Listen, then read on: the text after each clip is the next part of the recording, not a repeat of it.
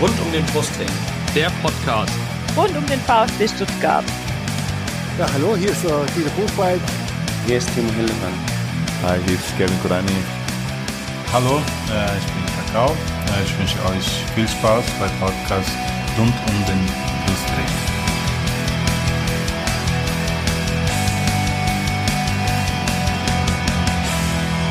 Herzlich willkommen zum Podcast rund um den Brustring. Mein Name ist Jenny. Und mein Name ist Lennart. Und dies ist Folge 53 unseres Podcasts. Ähm, zu Gast haben wir heute den Christoph. Herzlich willkommen. Ähm, ich grüße euch, ist mir eine Ehre. Der ist bei Twitter als Rey Bucanero 74 bekannt. Und wir haben zu Gast ähm, Niklas. Hallo. ähm, Niklas, äh, VfB-Fan seit Kindesbein und außerdem mit mir verheiratet. und ähm, heute spontan dazugekommen. Genau. Ja. Ähm, Niklas, möchtest du noch ein paar Worte zu dir sagen? Ja, also wie gesagt, schon lange VfB-Fan, Dauerkarteninhaber seit sieben Jahren, Stadiongänger regelmäßig, so seit 2004, 2005 ungefähr, äh, Fanclub-Mitglied, viele VfB-Spiele gesehen und großer Teil meines Lebens dieser Club. Okay, gut. Ähm, dann erkläre ich mal kurz, was wir heute alles vorhaben. Ähm, als erstes stellen wir ganz kurz unsere Gäste vor. Ähm, dann sprechen wir über die zwei vergangenen Spiele. Das ähm, eine Spiel ging 1 zu 3 in Dortmund verloren und das andere war ein Heimspiel gegen ähm, die TSG 1899 Hoffenheim. Ähm, da kam es zu einem Unentschieden 1 zu 1. Äh, dann gucken wir natürlich so nach den Spielen ein bisschen auf die aktuelle Situation und damit verbunden ist auch Markus Weinzers Kaderpolitik und ähm, dann haben wir noch einige weitere Themen rund um den Brustring. Genau. Und jetzt widmen wir uns erstmal unseren Gästen. Äh, ich fange mal mit dem Christoph an und äh, dann äh, gehen wir noch, fragen wir den Niklas noch was an. Äh, Christoph, ja. erstmal, wie bist du denn VfB-Fan geworden? Ja, das ist eine lange Geschichte bei mir. Ich ähm, bin aufgewachsen in Bietigheim-Bissingen, also im Großraum Stuttgart. Und äh, mein Vater kommt ursprünglich aus Gmünd und äh, der ist VfB-Fan, ja, auch seit äh, sein Vater ihn mitgenommen hat äh, ins Stadion. Das heißt, es wurde sozusagen vererbt von Generation zu Generation. Und ich glaube, der Auslöser war am Ende, dass mein Vater mir so ein kleines Transistorradio geschenkt hat. Da muss ich so ungefähr fünf Jahre alt gewesen sein. Und das war mein Ein und Alles. Und immer am Samstagnachmittag habe ich das mitgenommen im, im Garten. Mein Vater hat viel im Garten geschafft. Und dann hatte ich immer das Radio dabei und da gab es im, äh, ich glaube, das war damals noch SDR 1, da gab es eine Sendung, heute im Stadion hieß es. Gerd Million war der, war der Reporter und er hat immer aus, aus dem Neckarstadion hat er berichtet. Und dann äh, war ich im Garten mit dem Radio, habe meinem Vater zugeschaut, wie er gearbeitet hat und da, da hat es mich irgendwo erwischt. Sehr schön. Ich höre schon Transistorradio, äh, Neckarstadion, das ist schon ein Weilchen her, oder? das ist schon ein Weilchen her, ja. Das muss so äh, Ende der 70er, Anfang der 80er gewesen sein. Sehr schön, sehr schön. Dann hast du uns ein paar Lebensjahre und ein bisschen äh, VfB-Erfahrung äh, voraus. Ähm, bei Twitter heißt du ja raybucanero74. Ich habe das mal recherchiert, das heißt, ich weiß, äh, was es bedeutet, aber erklär's doch nochmal unseren Hörern, was es mit deinem Twitter-Handle auf sich hat. Ja, also ich bin von 2007 bis 2014 bin ich in Mexiko gewesen, habe bei Volkswagen Mexiko gearbeitet, mhm. Und ja, aus der Zeit kommt eben auch meine Affinität zur spanischen Sprache. Ich war auch verheiratet in Mexiko, habe einen Sohn, der jetzt mit seiner Mutter immer noch in Mexiko lebt. Und ich bin mindestens einmal im Jahr bin ich in Mexiko. Und äh, Rey Bucanero ist ein äh, Wrestling-Kämpfer aus dem äh, mexikanischen Wrestling. Lucha Libre heißt es da in Mexiko. Und die Leute sind absolut fanatisch. Und mich hat man da mitgenommen. Am Anfang fand ich es total scheiße, aber irgendwann habe ich dann auch, nach ein paar Bier fand ich es dann irgendwann auch okay. Und Nero war meiner, mein Kämpfer.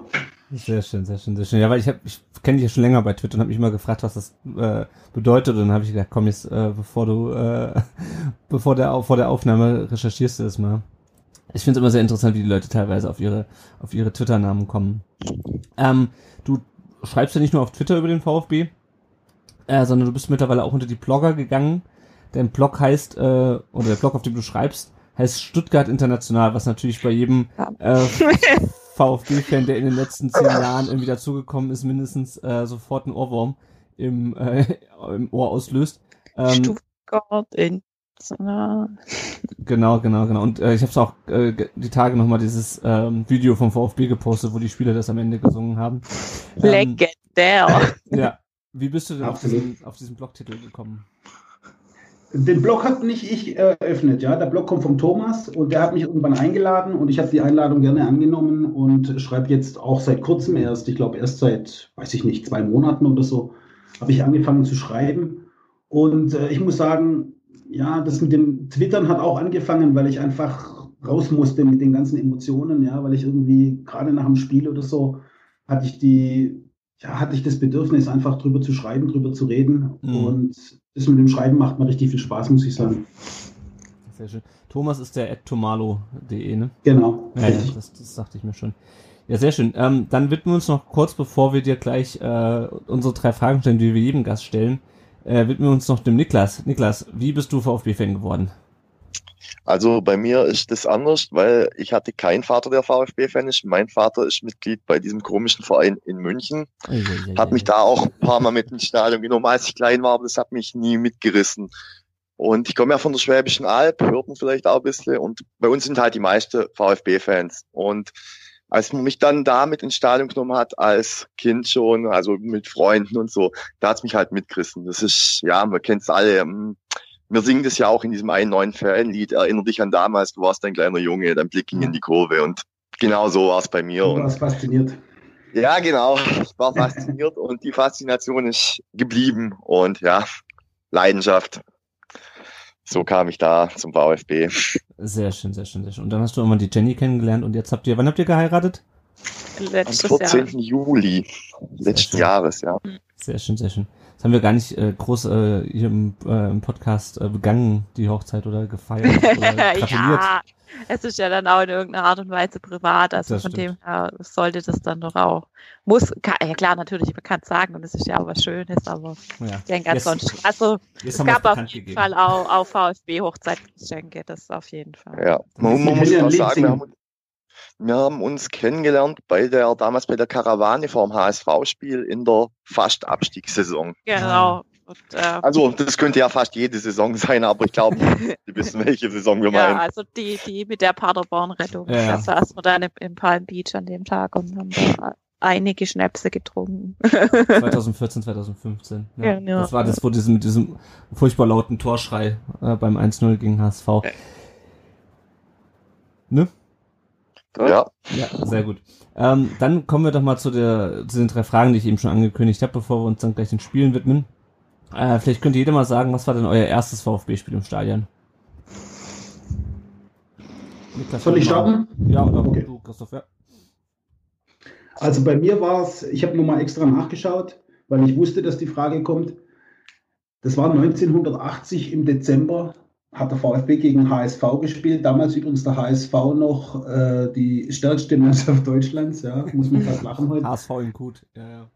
Ja, ja, da waren die wirklich noch, äh, ja, die waren zu schlagen immer jedes Jahr. Der VfB war damals auch noch stark. Und äh, 3-2 ging das aus von VfB.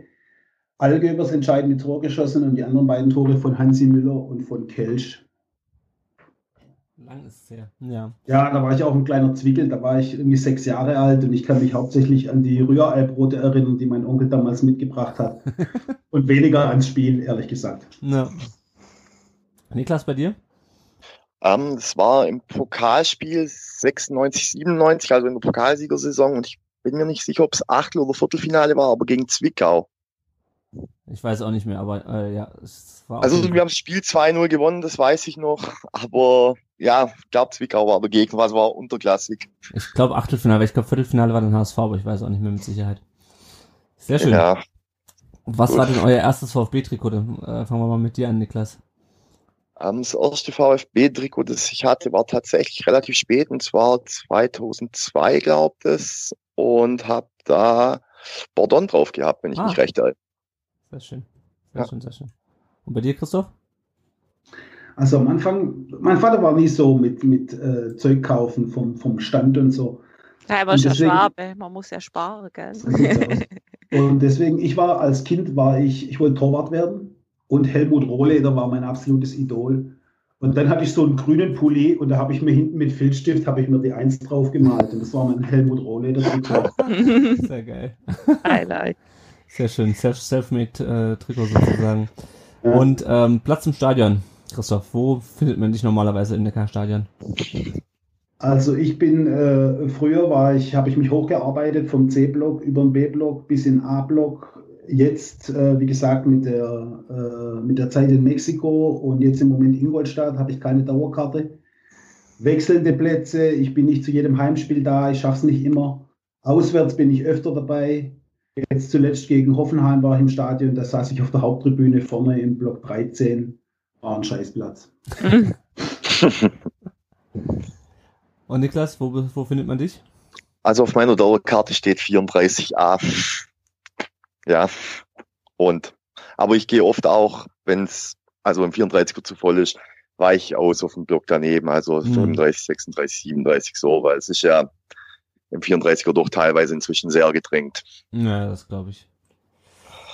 Gut, dann würde ich sagen, haben wir unsere Gäste äh, genügend vorgestellt und können jetzt äh, uns dem Sportlichen widmen in den letzten zwei Mhm. Wochen. Genau, und ähm, das war zum einen, dass wir 1 zu 3 in Dortmund verloren haben. Ähm, Markus Weinzel hat da mit der gleichen Aufstellung angefangen wie gegen Leipzig, Bremen und Hannover, hat aber ähm, Nicolas Gonzalez gegen, äh, gegen Mario Gomez getauscht. Also Gonzalez stand auf dem Platz. Äh, eigentlich, ich persönlich habe so empfunden, dass es lange gar nicht schlecht aussah für ähm, ein Spiel gegen eine so hochklassige Mannschaft, wie es der BVB in der derzeitigen ähm, Verfassung ist. Ähm, äh, bis Reus dann ähm, den Elfmeter verwandelt hat in der 61. der von Gonzalo Castro verursacht wurde. Ja, man kann sich über den Elfmeter streiten. Ich denke, da werden wir nachher nochmal dazukommen. Ähm, Kempf hat zehn Minuten später nach Freistoßflanke von Castro ausgeglichen und dann, dann nahm es aber so irgendwie seinen Lauf und Alcacer und Pulisic haben dann in den letzten zehn Minuten den Sieg voll rausgespielt. Ja, ähm, ich denke,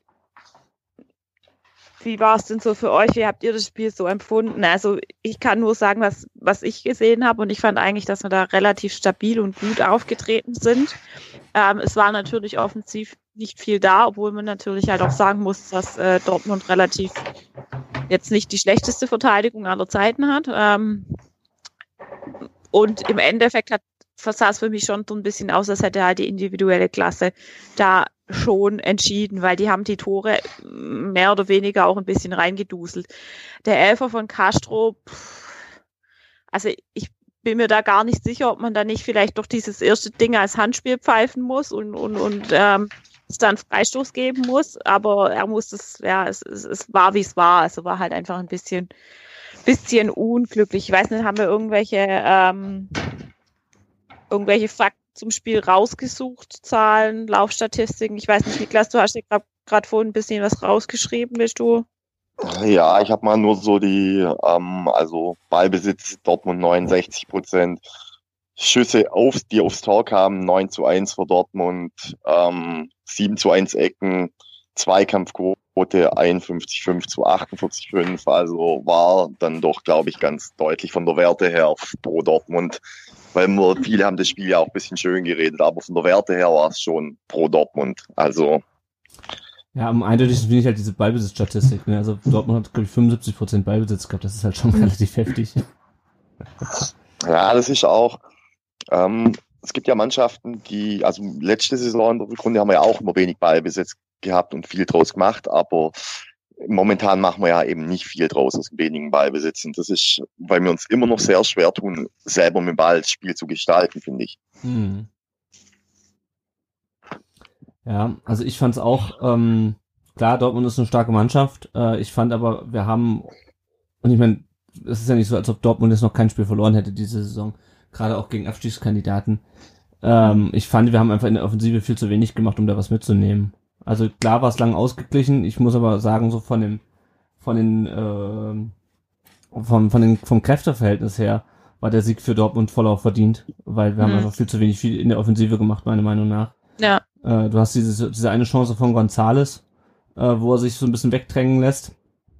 wo der Ball dann ganz langsam am, am äh, Dings vorbeikommt und du hast das Tor von, von Kempf und das war's im Grunde, äh, wenn ich das nicht verdrängt oder vergessen habe und viel, viel mehr ist da, ist da eigentlich offensichtlich nicht zusammengelaufen. So gewinnst du halt so ein Spiel einfach nicht und so holst du leider auch keinen Punkt am Ende. Mhm. Also ich weiß nicht, ob einer von euch äh, ab und zu mal diesen äh, Podcast hört von der äh, vom Zeitungsverlag Zeitungsverlag Weiblingen. Mhm. Danny Gallen macht da zusammen mit dem Frank Nipkau. Und ich kann mich erinnern, dass die äh, in der Nachbesprechung von dem Dortmund-Spiel sind die reingegangen. Da hat der Frank Nipkau hat den, hat den Danny Gallen gefragt, Danny, war das äh, die beste Leistung in dieser Saison? War das die beste Saisonleistung? Dann habe ich gedacht, Alter, hast du ein anderes Spiel gesehen als ich? also da war ich wirklich total von Socken. Also ich sehe es so ähnlich wie der Lennart. Ich sage positiv, die standen kompakt, die sind nicht zusammengebrochen nach dem 0-1. Das haben wir anders gesehen in der Saison und zwar ja. schon mehrfach. Aber am Ende, wenn du keine Entlastung kriegst und wenn du keine Bälle vorne festmachen kannst, dann wirst du gegen so eine Mannschaft wie gegen Dortmund, wirst du irgendwann die Tore kriegen. Und so ist es passiert. Ja. ja. Und die zwei Szenen, äh, die ihr schon angesprochen habt, erstmal der, äh, die Chance von Gonzales. Äh, könnt ihr euch erinnern, wer den Pass gespielt hat auf den Gonzales, den Steilpass? Andy Beck. Also würde ich jetzt mal so, so rein, ähm, rein nach Gefühl sagen, dass es Andy Beck war. Aber. Das war der Zuber. Ja. Ich weiß nicht, vielleicht kommen wir später nochmal auf den Zuber. Ja? Was der Zuber gerade spielt, ist der absolute Hammer, ja, weil der nicht nur vorne drin die Dinger macht, sondern weil der auch erstens mal der erste Ansprechpartner vom Trainer ist und zweitens ganz, ganz viele super intelligente Bälle vorne reinspielt. Das stimmt schon, ja. Ja. Und es war echt gut gemacht. Der Gonzales hat es auch geil gemacht, weil er ein bisschen verzögert hat, dass er nicht im Abseits steht. Und dann kriegt er auch die Geschwindigkeit, aber dann macht halt der Hakimi schon sau clever. Ja, da schiebt mhm. er die Schulter rein, bringt ihn aus dem Tritt und der Gonzales lässt sich nicht richtig fallen, aber kann, kann auch nicht mehr richtig abschließen. Mhm. Und dann rollt der Ball halt vorbei. Ja, ich denke, Dortmund steht ja auch nicht umsonst dort, wo sie im Moment stehen. Also von dem her, ja, also sie haben ja schon eine Verteidigung. So, ja, so ist es nicht. Ja. Wobei, was ich mich beim Gonzales so ein bisschen gefragt habe, ob dem so ein bisschen die Körperlichkeit fehlt. Also ist mir gerade in dieser Situation aufgefallen, äh, aber auch in anderen, dass der sich relativ leicht vom Ball trennen lässt. Ähm, und ich frage mich, ob es dem vielleicht helfen würde, in der Sommerpause körperlich aber noch mal ein bisschen zuzulegen. Ähm, weil der hat meiner Meinung nach ähm, fast noch ein feineres Füßchen als, als, als Gomez teilweise, aber äh, der ist einfach, ist einfach nicht so, nicht so ein Brecher wie Gomez oder auch wie Ginczek mhm. das im letzten Jahr war. Ich weiß nicht, ich wie, wie, wie ihr das seht. Also ich tue mich mit Gonzales als Spieler allgemein ein bisschen schwer. Ich denke, der, der ist halt einfach noch nicht ganz so weit, wie er sein sollte. Und ich bin mir auch nicht sicher, ob das für, für Gonzales jetzt unbedingt das Einfachste ist, da jetzt mit der Mannschaft Abstiegskampf zu spielen. Ich, ich erinnere mich zum Beispiel an ähm, den Carlos Manet, der ja am, am Anfang in der zweiten Liga noch gespielt hat, soweit ich mich erinnere, bis er sich dann verletzt hat. Mhm. Ähm, und bei dem hat man das auch so ein bisschen gesehen, dass die, der einfach auch der war ja auch ein Spieler, der technisch relativ gut war, möchte ich mal behaupten. Ja. Und ähm, der hat sich da aber auch schwer getan mit diesem, ja, mit, mit der Körperlichkeit. Und so, so ähnlich sehe ich das bei Gonzales, obwohl ich eh, ja, ich hätte, glaube ich, wenn, wenn ich der Trainer wäre, ich hätte Gonzales noch in die U21 geschickt oder so. Also ich, ich finde, der, der, der ist noch nicht so, er hat seine Momente, aber halt auch ganz, ganz viele, wo du denkst, oh mein Gott, Nico Gonzales, warum, ja. warum warum geht, warum triffst du nicht? Also so, so, ja, ganz, ganz schwierig, glaube ich einfach. Kannst wahrscheinlich aber auch nur machen, wenn die U21 in der dritten Liga spielt, oder? Weil ich glaube, ja. jetzt ein, wie viel hat er gekostet? Acht Millionen äh, Zugang in die Regionalliga zu stecken. Ich glaube, da, äh, da machst du hinterher mehr Probleme. Ja, aber, aber äh, die Aussage von Reschke, wie auch immer man jetzt Reschke sehen will, war irgendwann mal, man baut ihn langsam auf. Und mm. das, was man mit ihm im Moment macht, hat für mich nichts mit langsam aufbauen nee, zu tun. Ja. Ja. Vielleicht kommen wir ja später nochmal drauf, wenn wir über den Kader diskutieren. Ja, da haben wir im Moment mit Gomez und González haben wir zwei Stürmer, die regelmäßig im Kader stehen. Und äh, wie du gerade gesagt hast, Jenny, ja, ich meine, der, der González ist keiner, der jetzt eigentlich jedes Spiel machen muss. Ja, also wenn der mal draußen sitzen würde für ein, zwei Spiele, da würde keiner was sagen. Und dann gibt es halt andere wiederum, die halt überhaupt gar keine Chancen mehr kriegen. Ja? Und da fragt man sich halt schon, ja, ich meine, der González, der hat ein Problem, ja, und zwar ist der total unsauber bei seinem ersten Kontakt. Und deswegen kann der ganz wenige Bälle kann der festmachen. Und wenn er dann mal ins Dribbling geht, dann hat er den Kopf meistens unten und läuft sich dann fest. Also der hat schon noch so das eine oder andere, was er lernen muss. Aber ich meine, von dem, was er halt an Einsatz reinhaut und so, ist halt schon der Hammer. Also ich finde, ich liebe den Gonzales. Ja? Wenn der, Ich nicht. für mich ist das der Größte. So wie der kämpft, wenn wenn alle so kämpfen würden, dann würden wir jetzt auf Platz 6 stehen. Ja, das, also das wollte ich auch sagen. Also kämpferisch Gonzales wunderbar und auch, ich finde, er läuft clevere Wege. Das darf man nicht vergessen, weil er reißt auch Räume für andere. Also gerade für Zuber und S-Wein auf den Außen reißt er Räume, weil er clevere La Laufwege macht. Aber natürlich seine Torausbeute ist zu gering, aber das muss man einem Jungen wie dem auch vielleicht auch zugestehen, dass der noch ein bisschen braucht, bis dann auch das passt.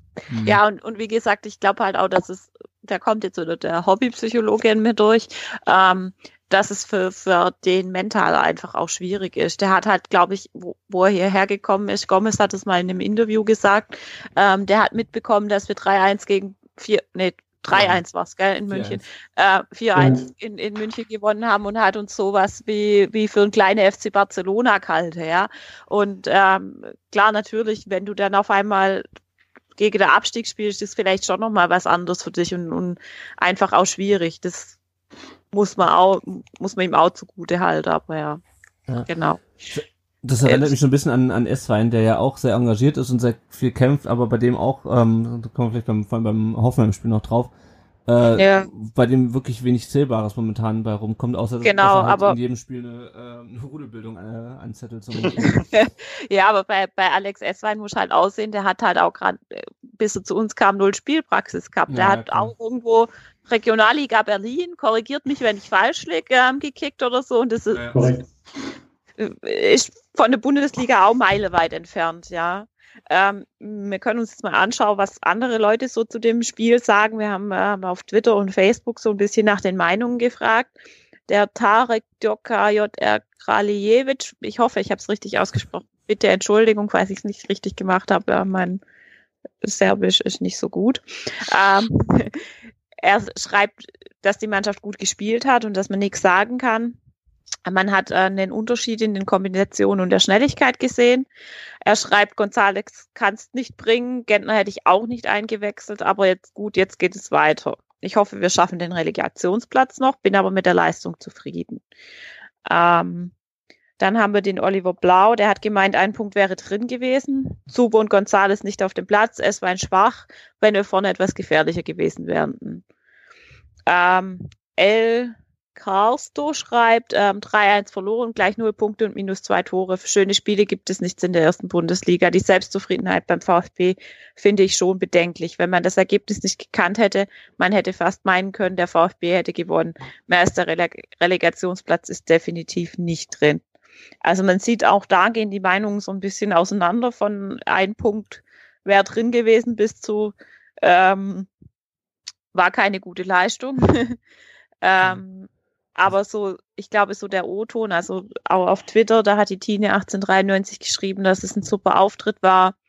Ähm, nicht ganz glücklich in Einzelaktionen, aber dass man einiges gezeigt hätte. Das Ergebnis ist okay und dass das Spiel eben Selbstvertrauen gegeben hat, aber dass man sich die Punkte eben woanders holen muss. Ähm, die Kurpelzer Carone schreibt, das war absolut im Bereich der Möglichkeiten. Ja, sehe ich genauso. Der JK schreibt, es ist schon erstaunlich, wie sich die Mannschaft nach dem Reschke raus positiv verändert hat. Puh, auch wieder schwierig zu sagen, ob Michael Reschke da jetzt wirklich ein Einflussfaktor war. Ähm, dann haben wir den ähm, Kuddel 2805, der schreibt Leistung okay, aber ein Punkt wäre drin gewesen. Ich weiß nicht, ob wirklich ein Punkt drin gewesen wäre. Ich glaube eher nicht. Ähm, viel Glück bei Dortmund, das meine ich ernst. Mit der Leistung kann ich leben, schreibt der Käskopf.de. Ja, das, also Dortmund hatte schon auch Glück, denke ich, ja, aber wie gesagt, das, das ist eben auch wieder die individuelle Klasse, denke ich, die da entscheidet. Und der Gnalgöher 1893 schreibt, eine gute kämpferische Leistung. Was hätten wir für Punkte, hätte man dieselben Leistungen gegen Freiburg, Mainz, Düsseldorf und Co. gezeigt. Und das stimmt aber schon halt auch wieder ein bisschen, ne? Weil da, Also ich denke, die kämpferische Leistung, da kann man nicht sagen in dem Spiel. Äh, das ist aber auch schon die ganzen letzten Spiele so. Wird mitunter auch gesagt, dass das ja eigentlich Grundvoraussetzung wäre im Abstiegskampf, aber nichtsdestotrotz finde ich, kann man das ruhig auch mal loben, dass die Mannschaft sich reinhaut. Ähm, und das ich finde auch ein 1 zu 3 ist ja in Dortmund auch nicht so überraschend. Aber ja, man hätte auch 6-0 verlieren können, also von dem her. Ja, ja, nur das, auf der anderen Seite brauchen wir halt langsam, also wir brauchen ja. halt die Punkte, wenn wir noch von diesem Relegationsplatz runterkommen wollen. Mhm. Und ich sehe momentan, auch kommen wir nachher später noch bei der Tabellenkonstellation drauf, ich sehe momentan nicht, dass es reicht, nur jetzt gegen die direkte Konkurrenz zu gewinnen, äh, um von diesem Relegationsplatz runterzukommen. Ja. Und das ärgert mich so ein bisschen bei dem Spiel, weil mhm. dich ein bisschen klüger anstellt und ich fand auch das Verteidigen, äh, die Verteidigungsleistung bei den beiden Gegentreffern, bei dem 2-1 und 3-1 fand ich nicht so gut. Ähm, klar kann passieren, aber ähm, muss halt auch nicht passieren. Und es ist halt einfach ärgerlich, dass du dann da das, das Unentschieden nicht über die Zeit bringst, weil die dir am Ende doch noch so Dinge einschenken lässt. Ja, aber bei dem 2-1 war es, das war ja Alcácer, gell? Oder mhm. sage ich das jetzt falsch?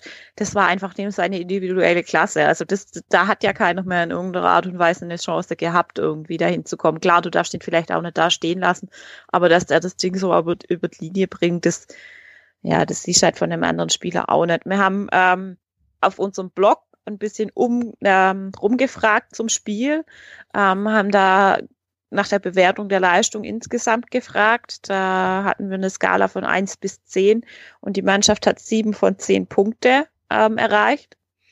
Ähm, als beste Spieler wurden Zieler, Askasiba und ähm, Kempf gewählt.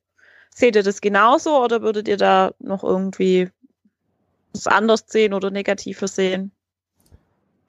Also ich würde noch gerne eine Sache sagen zu dem Elfmeter, weil das aus meiner Sicht äh, absolute Schlüsselszene war von dem Spiel. Mhm. Und zwar äh, am Anfang war es bei mir genauso wie bei den meisten wahrscheinlich auch. Man sieht das Handspiel und sagt, okay, und wenn der schon nachher diesen Dings da anruft, den war anruft, warum, warum äh, pfeift er dann kein Hand? Ich habe das dann nachher verstanden, dass das schon okay war und es war auch kein absichtliches Handspiel. Aber jetzt mal ganz ehrlich, der Dortmunder Spieler der verlässt ja den Strafraum. Ja. ja und das ist wirklich in der allerletzten Strafraumecke. Und wenn, wenn man sich das nochmal anschaut, ja, und man schaut sich das dreimal nacheinander an, dann fragt man sich wirklich, ein Spieler wie der Castro, ja, mit 300, weiß ich nicht, 50 äh, Bundesligaspielen auf dem Buckel. Blöder kannst du einen Elfmeter auch nicht mehr verursachen, oder? Nee. Also für mich war das wirklich, das war äh, blöd, aber dann wirklich mit drei Sternchen oben dran. Ja. Und wenn du den nicht kriegst, wer weiß, was passiert. Also von daher denke ich, war das zusammen auch mit der Chance von González in der 30. Minute waren das schon die Schlüsselszenen. Ja? Und bei dem Tor von, äh, von Dortmund, bei dem 2-1 von Alcázar, ich meine, da kriegen sie den Ball nicht weg. Ja? Mhm. Da kriegt der Kempf zweimal erst den Kopfball setzt er nicht gut und danach ist der Ball frei und der kriegt den nicht richtig weg. Aber ich glaube, einen Vorwurf kann man dem nicht machen. Der Druck war riesig und es war eigentlich eine Frage der Zeit, bis das Ding fällt. Ja, ja, es war einfach ärgerlich, ne, dass das halt nicht über die Zeit aber ja, Dortmund ist halt Dortmund. Da musste halt wirklich äh, bis am Ende, bis zum Ende äh, hellwach sein äh, und das waren wir halt nicht. Ähm, ist nicht, also kann, kann man denen nicht wirklich einen großen Strick draus drehen, aber ärgerlich ist es ist nichtsdestotrotz. Und ähm, ja, also das mit dem Elfen, auch mit dem Handspiel, ich habe das Spiel nicht live gesehen, habe es mir hinterher angeschaut. Ähm, die Auslegung der Handregel ist ja in den letzten Wochen und Monaten sowieso relativ vogelwild, aber ich meine, da stützt er, da stützt er sich ab und kriegt dann einen Ball an die Hand. Äh, ich, natürlich äh, hätten wir alle lieber das Handspiel gehabt und den Freistoß als den Elfmeter. Ähm, aber ich denke mal, das geht schon so in Ordnung, dass es da kein, äh, dass er da nicht das Handspiel äh, gewertet hat, sondern hinterher das in der Tat ziemlich äh, dämliche Foul von, von Castro. Niklas, wie siehst du es mit dem Elfmeter? Ja, ich klarer Elfer Castro, das darf ihm nicht passieren. Also ich weiß nicht, also das kann eigentlich nicht mit der Erfahrung passieren, aber ich halt umgelaufen. Mich ärgert aber viel mehr eine andere Sache vom 2-1 für Dortmund. Habt ihr den Ballverlust gesehen? Was hat Don, also Donis hat den Ball vorne verloren. Was hat Donis danach gemacht? Habt ihr das gesehen? Er hat auf den Boden geguckt und lamentiert, anstatt den Ball hinterher zu gehen. Und dann kommen wir hinten gar nicht in die, wenn der hinterher geht, kommen wir nicht in die Bredouille und die schießen es 2-1 nicht. Das hat mich unglaublich geärgert an dem mhm. Tag. Das war ja auch, glaube ich, das, was Weinz hier dahinter angesprochen hat, äh, als er dann gefragt wurde, warum Donis es gegen Hoffenheim dann nicht gespielt hat, ne? Ja, ich glaube, ja. Und ja, das und Trainingsleistung muss ja auch nicht so passt haben in der Woche vom Hoffenheim-Spiel, habe ich bei Weinzels Ding rausgelesen, so mhm. Aussage. Also vielleicht, also Donis ist ja ein begnadeter Kicker, das wissen wir alle, aber ich glaube, der hat auch so ein bisschen Problem wie Maxim früher, dass das Einstellung nicht so richtig passt. Ja, da kommt man ja. so das Gefühl. Ich denke, da kommen wir nachher nochmal dazu, wenn wir über den Kader sprechen, da können wir die Personalie Anastasios Donis auch nochmal ein bisschen beleuchten. Ja, aber ansonsten muss ich sagen, die, Beleist die Bewertung von der Leistung, die jetzt die äh, unsere Leser auf dem Blog gemacht haben, 7 von 10, das passt schon. Ja, genau.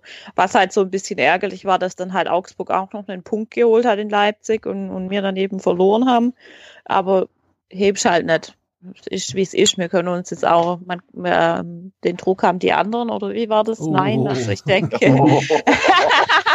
nee, ich denke, wir, wir haben den Druck und, und wir können uns ja nicht auf andere Ergebnisse verlassen. Ja. Also wir müssen selber gut spielen und die anderen Klar, natürlich ist schön, wenn die schlecht spielen, aber wir können uns nicht darauf verlassen, dass sie schlecht spielen. Also insbesondere würde es mich ja natürlich freuen, wenn Manuel Baum absteigen würde oder Relegation mhm. spielen müsste, weil Manuel Baum und ich haben ja eine besondere Hassbeziehung. Es gibt, glaube ich, keinen Trainer, den ich mehr hasse wie Manuel Baum, aber ja, wie auch immer.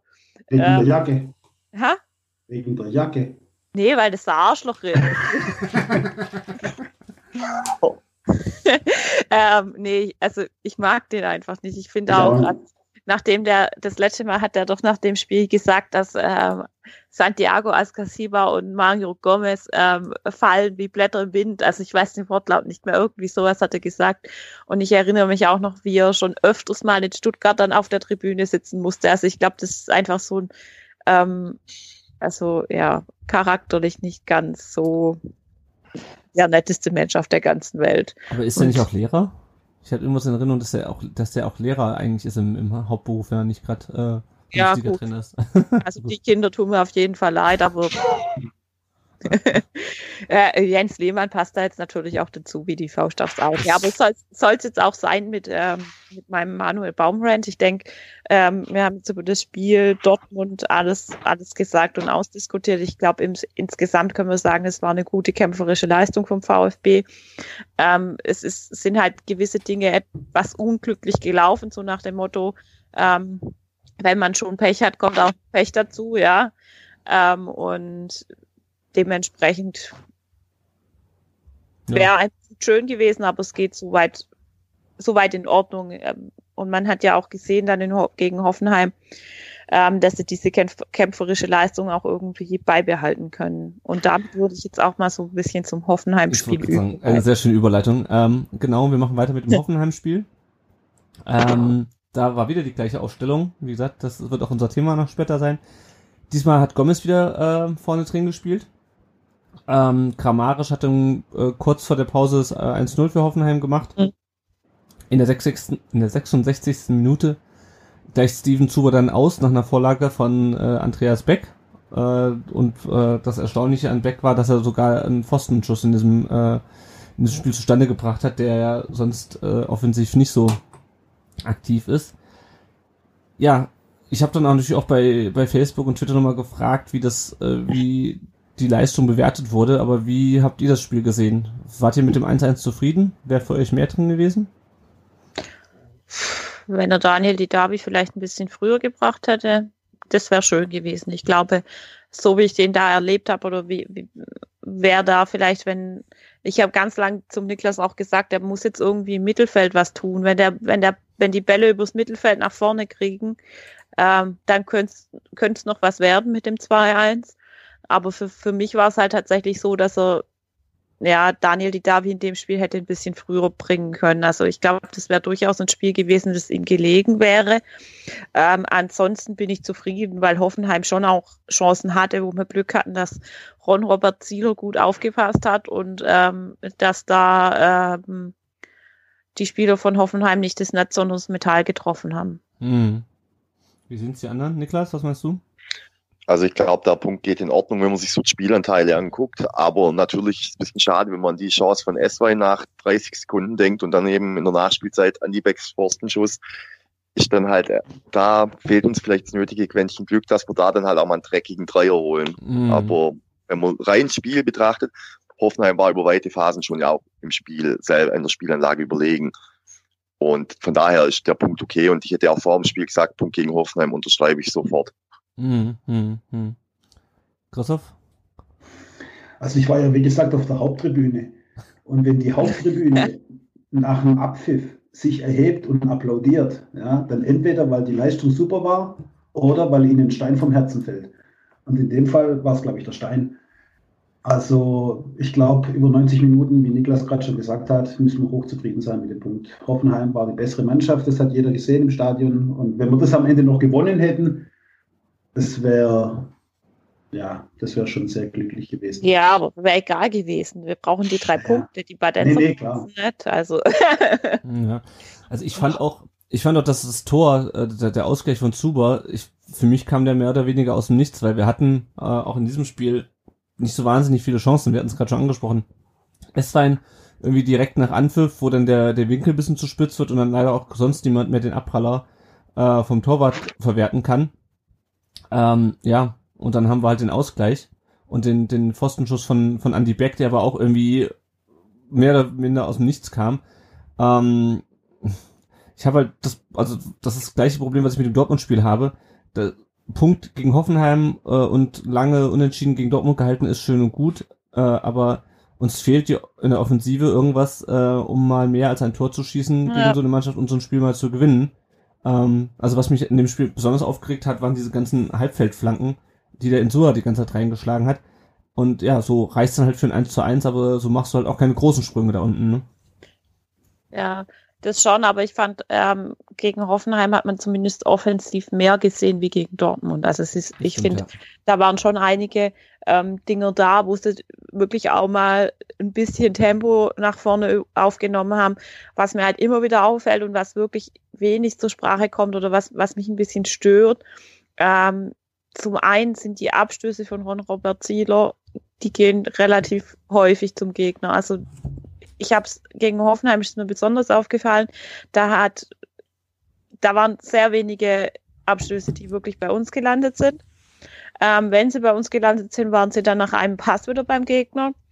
Und was mich auch so ein bisschen stört, ist, dass der halt einfach irgendwie ähm, das Spiel von hinten vom Torwart aus das wird irgendwie nie schnell gemacht. Das, also ich weiß nicht auch nicht, ob es mit an der Hintermannschaft liegt oder woran es liegt, aber ich habe irgendwie immer das Gefühl, Zieler, der wartet gefühlt ewig, bis alle wieder da stehen, wo sie sollen und dann gibt er den Ball erst wieder an einen weiter. Und das, das denke ich mir manchmal, manchmal wird es vielleicht helfen, er würde den Ball einfach irgendwie schnell an einen weitergeben und die könnten mal schneller irgendwie ein Konter oder was fahren.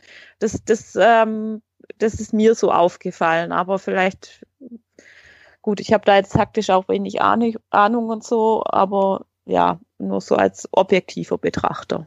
Genau. Ja, mir fällt das auch auf, aber ich weiß nicht, wie sind denn die anderen? Also mir, klar, mir fällt das auch auf, dass Ziele wirklich immer noch dreimal, also es gibt auch Szenen, wo er das äh, Spiel schnell macht, wo er direkt abwirft. Ähm, ja. Ich glaube aber auch, dass es teilweise auch wirklich an der, an der Hintermannschaft liegt, aber ich weiß nicht, wie sie, äh, haben, wie beobachten denn die anderen beiden das?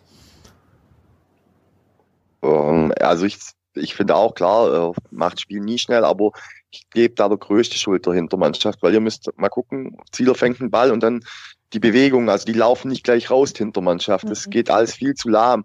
Und dann kann er das Spiel ja eigentlich gar nicht schnell machen, außer er bringt halt wirklich einen weiten Ball, also einen Ab schlägt der Ball ab und dann geht er vorne rein, aber das kannst du nicht machen, wenn Mario vorne in der Mitte steht, weil Mario hat da die Geschwindigkeit nicht mehr mit seinen ja, 34 ist er, glaube Da bräuchte ich dann, das könnte ich machen, wenn Donis auf dem Platz ist dann, aber sonst macht es ja keinen Sinn. Ich möchte bei diesem Spiel auch noch ein bisschen ähm, einen Spieler hervorheben, der mir da ganz besonders gut gefallen hat. Und das war ähm, zum wiederholten Male jetzt Osan Kabak.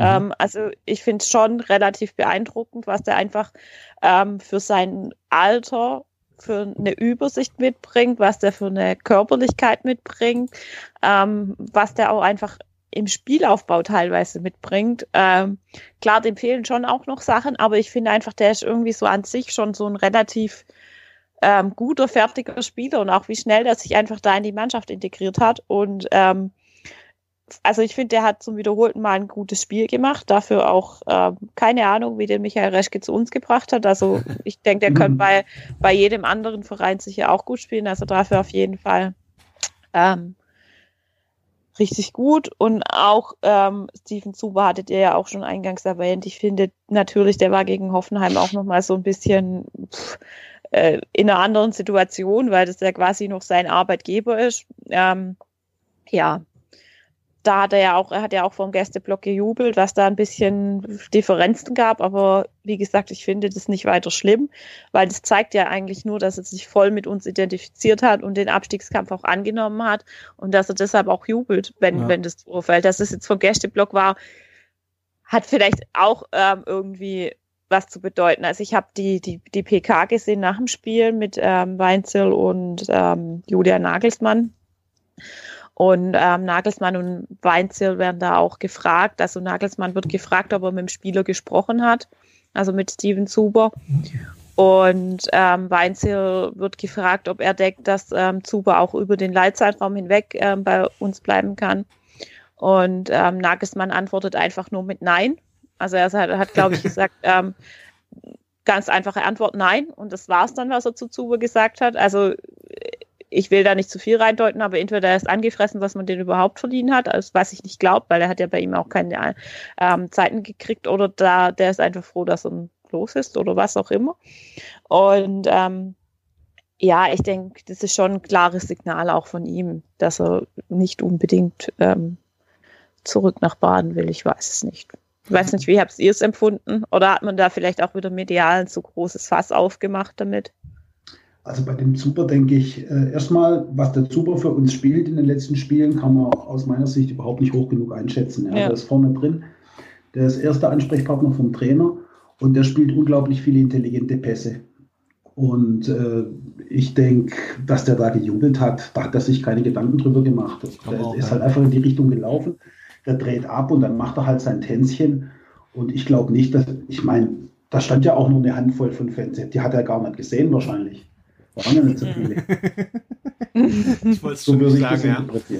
Ja, ich denke auch, dass der einfach nur, ähm, in irgendeinem Podcast habe ich das gehört, du kannst auch nicht von ihm erwarten, dass er nach, wenn er äh, das Tor Ja. vor der unter Türkheimer macht, dass er dann durchs halbe Stadion rennt, nur damit er nicht vom Gästeblock ähm, dann den Tänzchen macht. Ich weiß auch gar nicht, dieses Tänzchen, ist das auch Fortnite? Ich kenne mich, ich bin ja auch nicht mehr der Jüngste, Ja. ich kenne mich mit diesem neuen Ja. Mädchenkram nicht aus. Ich, ich kenne das auch nicht, aber es wurde äh, zumindest überall geschrieben, dass es aus Fortnite war. Also Okay. ich fand halt nur diese, diese, diese straighte Antwort von Nagelsmann, nein, ganz krass, weil ich denke mir auch irgendwie, wenn du doch, klar, der ist nächste, nächste Saison eh nicht mehr Trainer im Nee. Hoffenheim, aber wenn du doch einen Spieler verliehen hast, äh, musst du doch als Trainer auch irgendwie versuchen, ähm, mit dem Kontakt aufzunehmen. Ich weiß, dass es im VfB zum, zum Beispiel mal angelastet wurde, dass Leihspieler ähm, nicht, nicht betreut werden oder dass nach denen nicht geguckt wurde. Und dann fand ich das schon ein bisschen seltsam, Ja. aber wie auch immer. Wenn wir gerade dabei sind, Blumen zu vergeben, dann würde ich gerne noch mal einen Blumenstrauß abgeben bei Andreas Beck. Ich habe ja den, ich habe ja den Beck immer kritisiert, ja, und jedes Mal, wenn ich im Stadion war, dann habe ich ja fast einen Herzinfarkt gekriegt, ja, weil ich bei jedem Fehlpass, ja, bin ich echt fast aus der Haut gefahren. Aber was der Beck spielt äh, in den letzten, ja, sagen wir mal, ja, seit der, seit der Rückrunde eigentlich, Hut ab. Ja, der hat sich echt zu einem extrem wichtigen Spieler gemausert. Äh, Mhm. Gentner sitzt auf der Bank. Gomez ist de facto überhaupt nicht anwesend. Zumindest gegen Hoffenheim war er nicht anwesend. Und dann ist Beck eigentlich derjenige, wo man das Gefühl hat, äh, Gefühl hat, der führt die Mannschaft. Der ist für den Kabak extrem wichtig, ja, weil er ihn eben übersetzen kann. Und äh, dann hat er nicht umsonst die Vorlage fürs Tor gegeben und hatte die beste äh, VfB-Chance. Ja. Ja, und Also Andi Beck kann man echt nichts sagen, super Typ. Ja, vor allem, wenn man sich überlegt, dass der zu Beginn der Saison ja noch äh, verletzt war und sich dann, oder in der, wann hat er, hatte er sich gegen Bayern verletzt oder irgendwann in der Sommerpause? Auf jeden Fall hat er sich ja super Ja, ja. schnell, oder gegen Ende letzter Saison hatte der sich doch verletzt, hat sich Ja. super schnell wieder in die Mannschaft gearbeitet, ähm, hat sich dann auch gegen Maffeo durchgesetzt, gut, das lag auch ein bisschen an, an Maffeo, ähm, und ja, es, ich meine, da haben, beim Spiel haben sich dann auch wieder Leute drüber beschwert, dass er halt offensiv nicht so gefährlich ist, aber ich meine, das wussten wir schon vorher. Ja? Ich meine, ich finde ihn äh, defensiv super stark. Ähm, es hatte auch schon einen Grund meiner Meinung nach, warum die Hoffenheimer vor allem ähm, über die Seite von Insua gekommen sind, nicht über seine Seite. Weil er einfach defensiv stark ist und gut offensiv, ähm, ja, ist halt so bei ihm. Da braucht man, da braucht man aber auch nichts anderes zu erwarten. Und ähm, nee, also mit Beck finde ich auch gut. Ähm, zum Thema Kapitän fand ich es ja auch lustig, ich weiß nicht, ob ihr das mitbekommen habt, das äh, wurde dann nochmal in, in, der- in der Zeitung aufgegriffen. Beck wurde dann irgendwann, nee, Moment, doch Beck war Kapitän, wurde dann irgendwann ausgewechselt, glaube ich.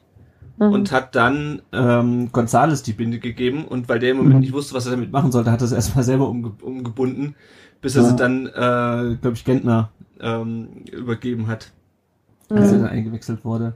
Fand ich auf jeden Fall lustig. Ja. Ja, der Anti-Back, der strahlt halt auch im Moment so von der Körpersprache auch, auch irgendwie diesen Kampf aus. Also ich habe ähm, in der ähm, Twitter-Mitteilung vom VfB, als die ähm, als die Aufstellung kam und da stand ja dann drin, wer die Mannschaft aufs Feld führt, da war so ein Mhm. Bild drin von Andy Beck, wie er da aufs Feld läuft und der hatte schon so diesen Blick drauf, wo ich mir schon dachte, hey, wenn ich da der Gegner wäre, ich würde erst mal fünf Meter zurücklaufen, weil der mir schon fast Angst macht. Ja. Muss man wirklich sagen, also der, der beißt sich da richtig rein und kämpft auch, aber ja, ähm, ich denke, was man bei dem Hoffenheim-Spiel vielleicht auch noch ein bisschen anschauen muss, ist die äh, Schiedsrichterleistung. Oh, ja. äh, Schiedsrichter war Felix 2 und ich habe so, so das Gefühl gehabt, der hat alles, ähm, er hat ganz viel einfach laufen lassen. Also was mir gerade einfällt, dieser Joel Linto von Hoffenheim, den Mhm. hätte ich am liebsten, ich wäre am liebsten runtergegangen und hätte ihn selber vom Feld gezerrt. ähm, weil ganz ehrlich, Ja. was, was bitte ist das für ein, also erstens mal, also ich weiß auch nicht, irgendwie habe ich, ist das jetzt schon wieder ein Spieler, den ich absolut nicht mehr leiden kann. Ähm, der hat da rumgefault und hat da, dann beim einen Foul hat er noch gemeckert. Da hätte ich dem auf jeden Fall dann fürs Meckern gelb gegeben. Fürs Foul gab es natürlich wieder nichts. Den hat er dann Nagelsmann auch runtergenommen, weil er ja, und ich, ich habe auch dann irgendwann oben kam dann eingeblendet die Statistik, wer bei uns alles eine gelbe Karte hat. Dann dachte ich mir so, hey, wo kommen denn die gelben Karten her? Es war doch gar nichts. Und, und also so, es waren einige Szenen, wo ich mir gedacht habe, hey, Hoffenheim hat ganz schön hart draufgehauen. Eigentlich, ich habe am Anfang echt gesagt, wo ich das gesehen habe, die beenden das Spiel nicht zur Elfte auf dem Platz. Also so wie die da teilweise reingegangen sind. Ähm, und der Zweier, der hat das einfach laufen lassen. Für den war das so irgendwie in Ordnung. Keine Ahnung, was das schon wieder war. Also empfand ich schon relativ krass und auch teilweise die Entscheidung, wo dann Freistöße gegeben hat. Äh, ich, also ich bitte euch, das waren einfach keine. Also ich, ich verstehe wirklich nicht viel vom Fußball, aber pff, ja. An solchen Sachen ist halt immer, also ich meine, der Zweier sowieso. Als ich gelesen habe, dass der Zweier pfeift, war bei mir schon der Ofen aus. Ja. Und was der zusammengepfiffen hat im Stadion, ich war heißer, ja, ich war, ich konnte nicht mehr, ja, ich wäre auch fast auf den Platz gerannt.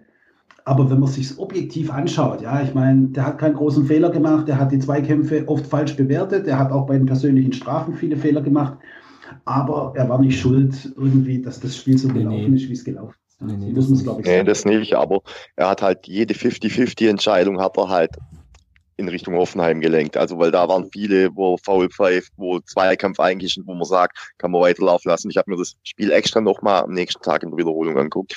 Ja. Und jede, also jede zweifelhafte, also jede 50-50-Entscheidung ging pro Hoffenheim, das muss man schon auch sagen. Und das ist dann halt ärgerlich, weil wir hätten da vielleicht auch noch zwei, drei Freistöße in gute Position kriegen können. Das muss man auch mal sagen, wo dann bei denen weiterläuft, aber auf der Gegenseite pfeift ein Freistoß für sowas. Und das nervt halt dann. Weil wenn du mal einen Freistoß aus 20 Meter kriegst, das in letzter Zeit, also wir sind immer noch keine Standardmacht, aber in letzter Zeit rutscht ja ab und zu mal einer durch und ein Kabak oder ein Kämpf steht da und macht's dann. Mhm. Und das nervt dann halt, wenn jede Entscheidung dann gegen dich ist, die 50-50 ist. Ja. Also genervt hat hart, auf jeden Fall. ja. Richtig, ey. Boah. Ich habe echt gedacht, also äh, vor allem dieser Joe Linto, der hat mich richtig Ja, krass ja. aufgeregt. Hey, boah. Und wie gesagt, die gelben Karten, ich, ich konnte es nachher nicht mehr, nach, nicht mehr, mehr nachvollziehen. Ich weiß gar nicht, wo zum Beispiel, äh, Gott, wer hatte denn eine in dem Askasi Spiel? war auf jeden Fall wo der ich mir Das Sieger. war gedacht seine Zehnte. Ja. Askasiba hatte auf jeden Fall eine, das weiß ich, aber äh, Zuba hatte, glaube ich, auch eine, wo ich nicht wusste, woher. Also es war, es also wirklich grenzwertig. Aber der hatte ja mal, der Zweier, der war immer in irgendwas involviert Mhm. mit der Met Wettmafia, gell? Also Ja, ich weiß hab, auch nicht. Ich habe neulich mal nochmal das Elf-Freunde-Sonderheft zum Thema die großen Fußballskandale gelesen. Da geht's auch um, ähm, um den, um den Wettskandal damals. Und äh, er war, glaube ich, Linienrichter vom ähm, Heutzer bei diesem, Ja. bei irgendeinem Spiel und hat auf jeden Fall auch Geld angenommen und äh, Bei dem Osnabrück-Spiel, oder? ja, genau. Ich, und ich meine, ich meine, er hätte auch Geld angenommen und hätte vor allem viel zu lange nichts gesagt. Und wurde aber hinterher freigesprochen, weil er dann sozusagen als Kronschalke gegen ihn ausgesagt. Ich krieg's nicht mehr ganz zusammen, aber er war auf jeden Fall ähm, schon ziemlich drin involviert. Ähm, Hm, ja, ich, ich mag ihn auch nicht. genau. Ähm, Und ähm, Santiago Askasiba hat damit jetzt die zehnte gelbe Karte und fehlt uns gegen Frankfurt. genau. Ja. Was jetzt auch nicht so geil ist. Naja, nee, gerade gegen Frankfurt, das wäre so, das wäre so schön gewesen, wenn er dann irgendwie äh, mit den ganzen, ganzen Frankfurtern äh, aneinander gerät. abräumt. Ähm, äh, ich will mal kurz äh, drauf eingehen, was, was ihr auf Facebook und auf Twitter geschrieben habt. Tobias Pitsch sagt zum Spiel, Leistung war gut, jeder hat gekämpft.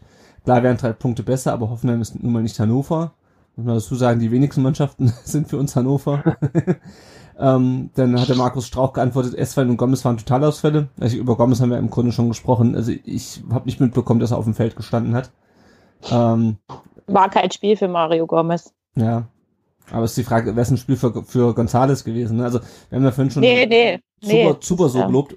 Im Grunde ist Zuber momentan unser torgefährlichster Spieler.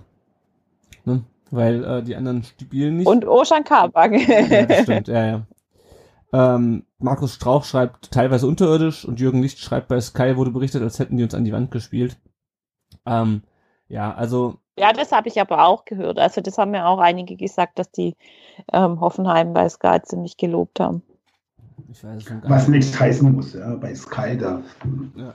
muss man auch nicht alles für bare Münze nehmen, was die da erzählen. Ja. Ansonsten äh, Umfra Umfrage auf dem Blog. Ähm, 13 Leute haben das Spiel mit 6 bewertet und 13 mit 7 von 10.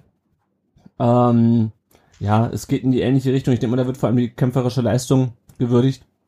Ähm, Spieler des Spiels ist ganz interessant. Äh, 67,4% haben sich für Ojan Kabak entschieden äh, und damit die überwältigende Mehrheit der Leute. Äh, aber er war auch einfach stark. Also gerade wie er das 1 zu 1 eingeleitet hat, mhm. äh, wie er sich da durch die durchs Mittelfeld tankt. Ich finde das sowieso geil, diese diese Offensivvorstöße von ihm, weil er halt auch die Ballsicherheit mhm. hat, was er den meisten Innenverteidigern dann äh, abgeht normalerweise. Ähm, ja. Glaub, ja, bei, bei Kabak merkst du halt, dass sein großes Vorbild ist ja Virgil van Dijk. Mhm. Er hat ja auch vor dem, er hat ein Interview gegeben vor dem Bayern-Spiel gegen Liverpool, hat gesagt, er guckt sich das an und nicht, als, nicht weil das Fußballspiel sehen will, sondern als Lehrstunde, weil er sehen will, wie Virgil spielt. Und das sagt, glaube ich, viel über Kabak aus. Ja. ja. Nee, also ich finde ich finde ihn auch stark. Auch was Zweikämpfe angeht, es gibt sicherlich viele Sachen, wo er noch was dazulernen kann. Ich denke mal Ruhe und in Drucksituationen und manchmal sieht er im Strafraum auch nicht äh, auch nicht so ganz so super aus, aber ähm, ich meine, der Junge ist 18, ne? Also mhm. ähm, und ich hoffe mal, dass er uns noch ein bisschen äh, erhalten bleibt. Mhm. Ähm, ja, aber mal schauen. Niklas, du hast neulich gesagt, das liegt auch daran, dass der sein Vorbild ist. Deshalb hat er Osan auf dem Trikot. Osan, ja, das sagt er auch in dem Interview. Er hat Osan auf dem Trikot, weil Virgil ja auch Ding hat. Aber ganz interessant zu Kabak übrigens. Ähm, bevor ich den das erste Mal spielen sehen, wusste ich schon, dass der verdammt talentiert ist, weil ich habe türkischstämmige Kollegen. Und mhm. dann hat sich bei mir ein Besiktas-Fan bedankt, dass wir den Galatasaray weggenommen hat. Und wenn dir der Besiktas-Fan sagt, danke, dass er den Gala weggenommen hat, dann weißt du, wie talentiert der Junge ist. Ja. Das ist gut. Ich habe mich auch für den Blog mit dem Fatih Demireli vom Sokrates-Magazin unterhalten, der hat auch gesagt, äh, bockstark. Also, ähm, ja. Und ich meine, wenn man ihn schon wirklich geholt hat als Vorgriff auf den Abgang von Pavard, dann finde ich das auch in Ordnung. Ähm, ja. Man wird ihn wahrscheinlich auch in ein paar Jahren dann wieder teuer verkaufen. Ähm, und ich sehe ja. auch das Problem mit, ähm, mit, mit Aidonis, ehrlich gesagt, nicht, weil der Aidonis, klar, der ist, ist ein bisschen jünger. Ähm, ja, aber ich meine, der muss sich halt auch erstmal beweisen. Das kann er mhm. natürlich nur, wenn er auch spielt. Äh, aber ich sehe das Problem ehrlich gesagt nicht. Also äh, wir werden wahrscheinlich im Sommer eh zwei Innenverteidiger weniger haben. Ähm, ja, mal gucken. Ja, Holger Badstube wird im Sommer nicht bei uns bleiben, nee, schätze ich mal. Da gehe ich mal von aus. Und dann hast du mit, mit, mit Kaminski, Kabak, Baumgartel ähm, und Aidon ist doch eigentlich ein ganz gutes Kempf, nicht vergessen. Kempf. Oh, Entschuldigung, ja. Ich, ich wusste, ich habe einen vergessen, aber ja. ähm, ja, ich denke, so das Hoffenheim-Spiel, ich glaube, da haben wir jetzt alles so weit dazu ähm, gesagt. Ähm, schauen wir doch einfach mal so drauf, wie die aktuelle Situation ist und was jetzt noch auf uns zukommt in den nächsten Wochen. Ähm, diese Woche war ja jetzt Länderspielpause. Ähm, wir spielen jetzt nächste Woche Sonntag um 18 Uhr in Frankfurt. Mhm. Äh, dann kommen zwei Heimspiele, übrigens Heimspiele gegen Nürnberg und Leverkusen. Ähm, insgesamt sind noch acht Spiele zu spielen. Ich habe es jetzt schon gesagt, Santiago Ascasiba mit der zehnten gelben Karte, sprich, der fehlt uns gegen Frankfurt. Was denkt ihr denn, mit wem könnte man denn den am ehesten ersetzen? Also ich glaube, Dennis Augo ist mit Sicherheit jemand, der einen Kader drängt. Ähm, ja, Aogo, keine Ahnung. Also eigentlich kann man ja Santi gar nicht ersetzen. Also ich denke auf jeden Fall, dass er wieder mit der gleichen, mit der gleichen Grundaufstellung äh, starten wird. Äh, also halt mit mit ähm, Castro auf der auf, der 6 oder zumindest ein bisschen hinter und davor dann halt Zuber und ja. Ich als Gentner rückt, rückt rein. Hm. Also ich gehe davon aus, dass er Gentner wieder spielen lässt dann für Santi. Weil ähm, Aogo glaube ich nicht wenn man Weinzel als Trainer kennt, dann weiß man ja, dass der einen Stamm von 13, 14, 15 Spieler hat. Die mhm. hat er auch früher in Augsburg gehabt. Und dann ist eigentlich das Logischste oder das einzig Konsequente wäre dann Gentner vom Beginn zu bringen. Ja, und der auch zumindest ein bisschen offensivstärker ist als der Oro. Mhm. Ja. Also genau. bei dem Frankfurt-Spiel, wenn ich noch ganz kurz sagen darf, wie, wie ich das sehe in Frankfurt. Ja, wir wissen ja alle, das ist eine starke Mannschaft. Ja, was, was die gerade für den Lauf haben, ist absoluter Hammer. Und ich denke, wenn wir, wenn wir in Frankfurt so wenig mitspielen wie in Dortmund und wenn wir es nicht schaffen, das Spiel auch ein bisschen äh, in deren Hälfte zu verlagern und die ein bisschen zu beschäftigen hinten drin, dann werden wir in Frankfurt zur Hölle fahren. Bin ich mir ziemlich sicher. zur Hölle? Ja. Ja, ja definitiv. Also ich habe Frankfurt in Mailand spielen sehen. Und da, also das Ergebnis täuscht ja dieses nur 1-0. Die hätten das Ding auch 5-6-0 gewinnen können. Ja. Und ich meine, da war der Gegner Inter Mailand. Und das macht schon ein bisschen Sorgen und dann auch noch ohne Santi. Aber ja, Hoffnung stirbt ja nie, oder wie heißt es so schön? Zuletzt vielleicht, ja. ja. Ja, vielleicht reißt es ja was. Ja, also ich meine, das ist halt ein Spiel, wo du halt äh, die Mentalität und diese den Einsatz, den du in den letzten Wochen gezeigt hast, das reicht halt nicht, weil du spielst halt gegen eine Mannschaft, die gerade einen krassen Lauf hat und die, was Mentalität ja. angeht, ähm, uns wahrscheinlich auch am Ende äh, überlegen, dass wenn du dir anguckst, wie sie das Spiel dann noch gegen Hoffenheim gewonnen haben, äh, auf was für eine mhm. Erfolgswelle die reiten. Ähm, also ne, die gewinnen ja momentan fast alles. Hm. Andererseits, ich weiß jetzt gar nicht, bei Frankfurt waren wahrscheinlich auch mehr noch bei der Nationalmannschaft im Einsatz wie bei uns, oder? Ja, also Kostic ist schon mal verletzt, habe ich heute gelesen. Der mhm. musste von der Nationalmannschaft verletzt abreisen. Das gefällt mir schon mal, weil ich habe keinen Bock, dass Kostic uns nächste Woche eine einschenkt. Ja.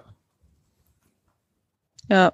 Ja, also das kann, kann eigentlich so das, ein, äh, das Einzigste sein, auf das wir hoffen können, dass da einige von der Nationalmannschaft ein bisschen müde sind und dass sie vielleicht auch durch die Doppelbelastung mit Euroleague und doch Euroleague ist es gerne, dass ja. ich jetzt das Falsche sage, ähm, dass sie da davon einfach auch ein bisschen ähm, müde Beine haben und dass wir da, da davon profitieren können und vielleicht noch irgendwas holen können. Aber sonst ja, ich will jetzt nicht sagen, ich sehe Frankfurt als Bonusspiel, weil sonst muss ich zwei Euro ins Phrasenschwein schmeißen oder so.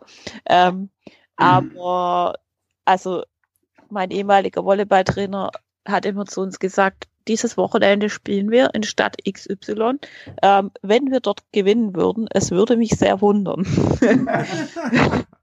also, ja, genau. Also wir waren damals halt zweite Mannschaft und auch relativ also aus der Jugend raus und dann halt einfach gegen sehr viele erfahrene Teams in der also in der Liga, in der du nicht absteigen kannst. äh, und, und ja, das, das, das denke ich dann halt immer. Das sind halt einfach dann doch ähm, große äh, oh Gott, mir fehlen die Worte.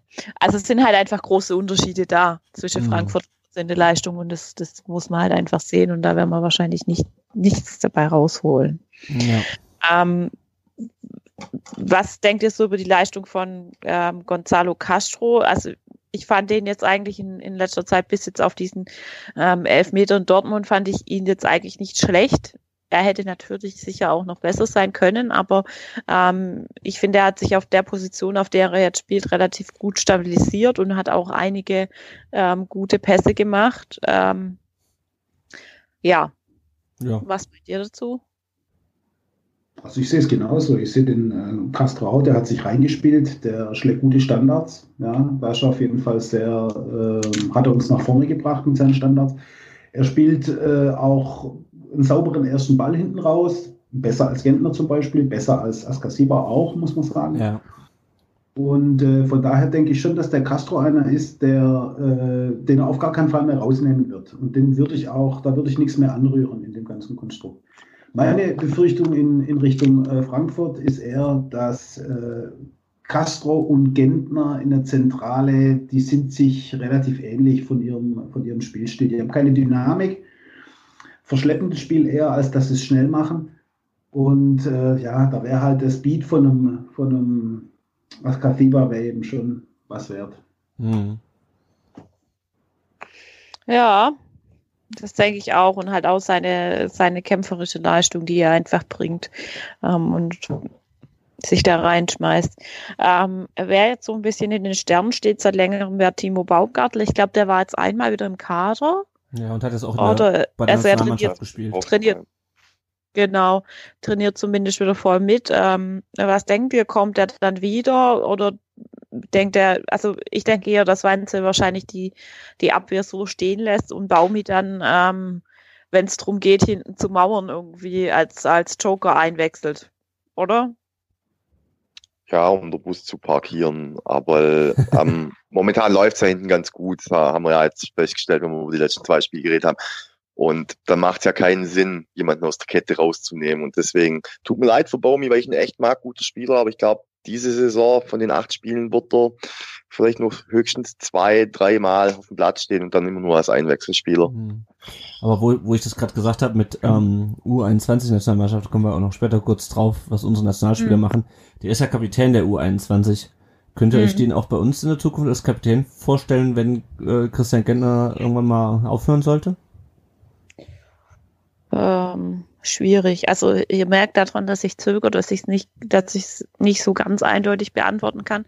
Also eins ist natürlich, Timo Baumgartel ist ein Stuttgarter Jugend, ist bei uns groß geworden, von dem her ja. Ähm, was ihn so als gesamten Spielertyp angeht, ob er, ob er das Zeug dazu hat, Kapitän zu sein, ich weiß nicht, ich glaube, dafür ist er einfach ein bisschen zu leise und so zurückhaltend. Also das wäre eher so ein bisschen wie, wie Christian Gentner jetzt und das kritisieren ja auch viele. Mhm. Ähm, ich ich würde mir da, glaube ich, ich könnte mir Timo Baumgartel in der Rolle nicht unbedingt vorstellen, aber ich, ich weiß jetzt nicht, wo, woran ich es festmachen kann. Also ich glaube, es kommt ja immer darauf an, was erwartet der Trainer von einem Kapitän ähm, erwartet er von einem Kapitän, dass er auf dem Feld laut ist, dass die Mannschaft antreibt, dann ist Timo, glaube ich, der Falsche. Aber wenn er, wenn er sagt, mein Kapitän muss nicht der Führungsspieler sein, weil ich habe andere Führungsspieler auf Platz, ich brauche nur jemand, der die Binde hat, der das Standing auch hat, dann ist Baumi natürlich der richtige Mann, weil bei der Fans beliebt, ähm, in der Mannschaft, glaube ich, auch sehr beliebt. Und natürlich die Stuttgarter Junge, wie Jenny schon gesagt hat, von der Geschichte her, also vom Standing, es ist natürlich für Fans in der Kurve immer schöner, wenn einer Binde trägt, der aus der Jugend kommt. Das wissen wir alle. Das ja, der dann noch, der dann auch noch so eine Story hinter Stimmung. sich, hinter sich hat wie Timo Baumgartel, weil wir erinnern uns an die, war das die Abstiegssaison, wo er diesen einen Fehler ja, machte? Ja, das war auch ein Dortmund-Spiel und ja. als er dann an die Kurve kam und man ihn weinend getröstet hat. Ja, gerade deswegen, also klar, das ist im Fußball ja immer, wir sind ja alle ein bisschen Fußballromantiker und da ist natürlich immer schön, wenn die Binde so ein Junge dann trägt. Aber wenn der Trainer sagt, mein Kapitän muss derjenige sein, der auch der Führungsspieler wirklich ist auf der Mannschaft, äh, auf dem Platz und die Kommandos gibt, der die Mannschaft mitreißt, dann glaube ich, ist Timo da vom Wesen her ein bisschen zu ruhig. Hm. Ja. ja, vielleicht darf man eine andere Funktion vom Kapitän nicht ganz vergessen. Der ist ja Kapitän von 25 Mann und nicht nur von 13 oder 14 ja. Mann. Und ich denke, also wenn irgendwas in dieser Saison überhaupt nicht funktioniert, dann ist es irgendwie die Gruppe als Gesamtes nach vorne zu bringen. Das schafft das Trainerteam nicht und äh, das hat offensichtlich auch die Mannschaft selbst nicht geschafft. Also da möchte ich jetzt nicht dem Kapitän die Schuld geben, aber ich denke, das ist auch eine wichtige Aufgabe von einem Kapitän, dass er eben schaut, dass er irgendwie die ganze Gruppe zusammenbringt. Mhm. Und da wiederum, denke ich, könnte Baumi ein guter sein, weil ich glaube, so von, vom, äh, von der Sensibilität und vom Einfühlungsvermögen gegenüber den Kollegen ist der Baumi einer von den besten. Ja, das stimmt schon. Ja. Mhm. Ähm, was denkt ihr denn jetzt so zur Tabellensituation im Allgemeinen? Wir haben jetzt bisher 20 Punkte aus 26 Spielen. Äh, wir haben sechs Punkte Vorsprung auf Hannover und sieben auf Nürnberg, was schon ein relativ großer Puffer ist. Äh, wir sind derzeit nur drei Punkte hinter Schalke und fünf hinter Augsburg. Ähm, unser Restprogramm ist so, dass wir in Frankfurt auswärts spielen, in Nürnberg zu Hause und in Leverkusen zu Hause. Dann spielen wir bei, bei meinem Freund Manuel Baum in Augsburg auswärts. Ähm, dann spielen wir gegen Gladbach zu Hause, gegen Hertha wieder auswärts und gegen Wolfsburg zu Hause in das letzte Spiel. Könnte dann das Entscheidende sein gegen Schalke auswärts. Ähm, was denkt ihr denn? Kommen wir noch vom Relegationsplatz runter oder nicht? Also ich, ich weiß, was der Niklas denkt. ähm, ich persönlich glaube tatsächlich, dass meine Prophezeiung vom, vom ersten Spieltag wahr wird und dass wir Relegation gegen der HSV spielen, aber ich hoffe es einfach nicht. Ja, vielleicht fange ich mal an. Also erstmal denke ich, dass Augsburg ein Heimspiel wird und kein Auswärtsspiel. Und ja. auch ein ganz entscheidendes. Also ich denke äh, in Augsburg und ja, mindestens zwei andere Spiele müssen wir noch einen Dreier holen. Ansonsten haben wir gar keine Chance. Ja. Also ich glaube, Nürnberg zu Hause ja. muss, muss machbar sein. Also ansonsten kannst du den Laden eh zumachen, wenn du das Spiel nicht gewinnst. Ja, und dann wird es halt schon heftig, ne? Ja. Also ich, vielleicht bin ich wieder der Optimist, aber ich sehe noch vier Siege. Ich sehe Nürnberg, Augsburg, Schalke und zu Hause gegen Gladbach als Sieg, weil Gladbach gerade auf absolut absteigenden Ast ist. Da geht nichts zusammen mehr. Bei denen läuft alles, was in der Hinrunde bei denen gut lief, läuft jetzt schlecht. Und das ist, wir spielen Samstagabend 18.30 gegen die zu Hause. Das Flutlicht wird angemacht, die Bude wird brennen und dann schlagen wir Gladbach zu Hause. Wir schlagen Nürnberg zu Hause. Und am letzten Tag und am letzten Spieltag, ich würde es mir so sehr wünschen, wir spielen schlecht auf Schalke und wir duseln in der 89. duseln wir Schalke in Relegation. Das wäre doch wunderbar, oder? Unterschreibe ich sofort. Ja, ja schön wäre es. Also ich weiß auch nicht, äh, ich sehe jetzt auch Hertha und Wolfsburg noch nicht unbedingt verloren. Also das, das sind auch Spiele. Wolfsburg ist auch nicht eine Mannschaft, die jetzt von ähm, unglaublicher Konstanz geprägt ist, was ähm, ihre Siege angeht in diesem Jahr. Und es sind auch welche, die dann, wenn sie hinten liegen, glaube ich, gern mal wackeln. Und auch eine Hertha ist, glaube ich, nicht so super stark. Also ja, versuchen wir mal vorsichtig optimistisch ranzugehen. Mhm. Ähm, wir schauen mal ein bisschen auf ähm, den nächsten Spieltag, wo unsere Gegner da spielen, also unsere Gegner, ich will jetzt nicht unsere Gegner sagen, aber diejenigen, die mit uns gemeinsam um den ähm, Klassenerhalt kämpfen. Ähm, Hannover spielt auf Schalke, also die nehmen sich dann gegenseitig die Punkte weg und Nürnberg spielt gegen Augsburg. Auch da werden dann die Punkte gegeneinander verteilt, äh, verteilt. Dass ich, äh, wenn ich es jetzt tippen müsste, ich würde fast sagen, dass ähm, Augsburg, so leid es mir tut, ähm, in Nürnberg gewinnt. Und ähm, ich glaube auch, dass ähm, Hannover 96 auf Schalke gewinnt.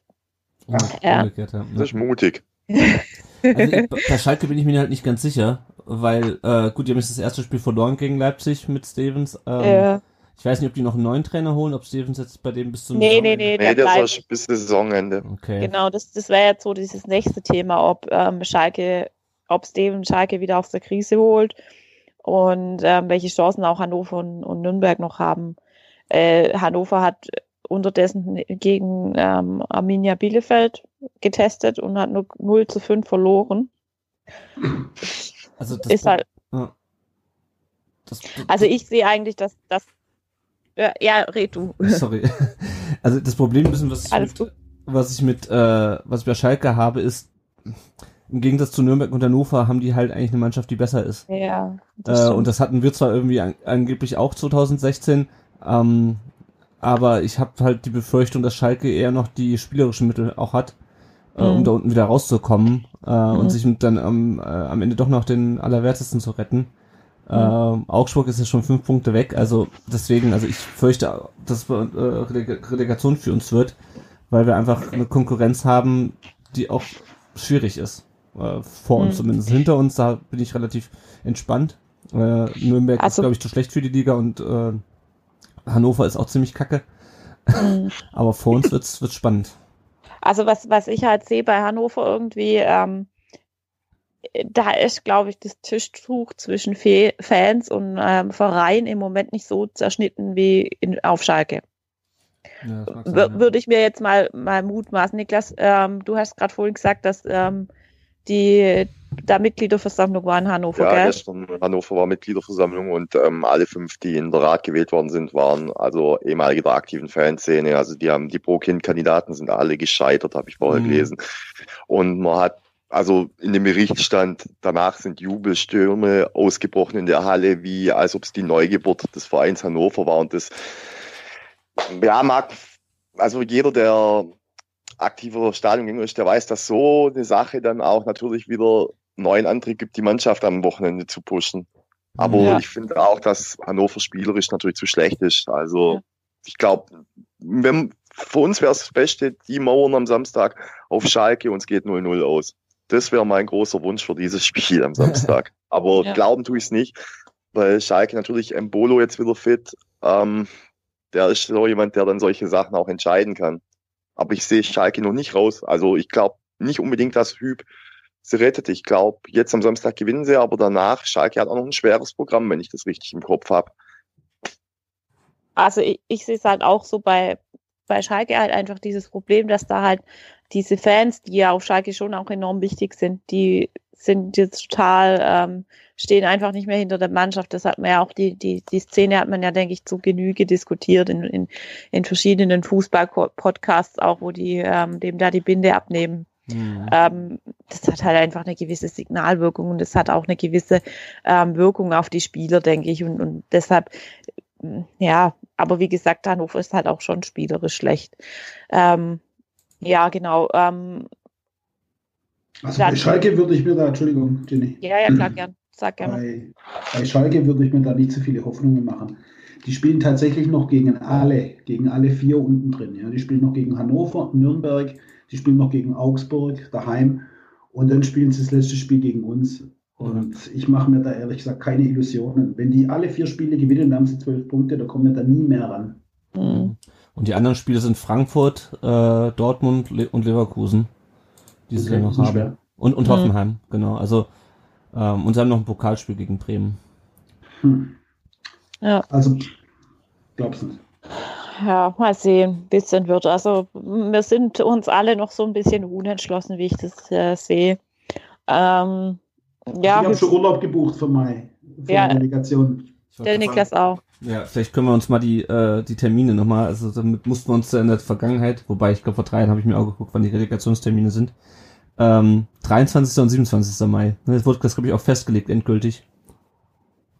Mhm. Schön.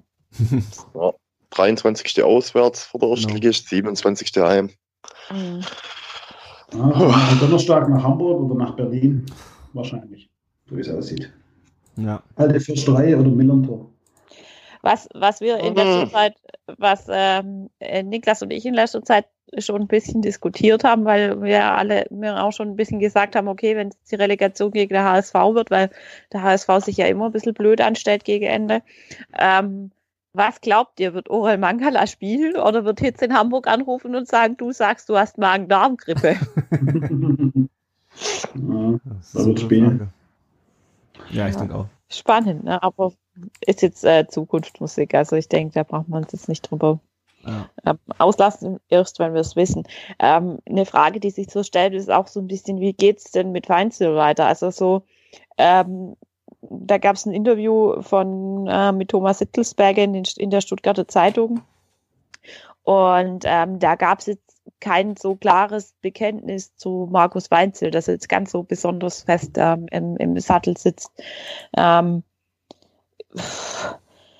was denkt ihr denn? Also ich, ich fände es jetzt wenig sinnvoll, jetzt nochmal den Trainer zu wechseln. Auch wenn es jetzt blöd oder schlecht läuft, das, das wäre dann irgendwie so wie damals mit Jürgen Kramny, man zieht es noch irgendwie miteinander durch und dann steigt man ab und, und, und plant dann mit irgendeinem den Neuanfang. So.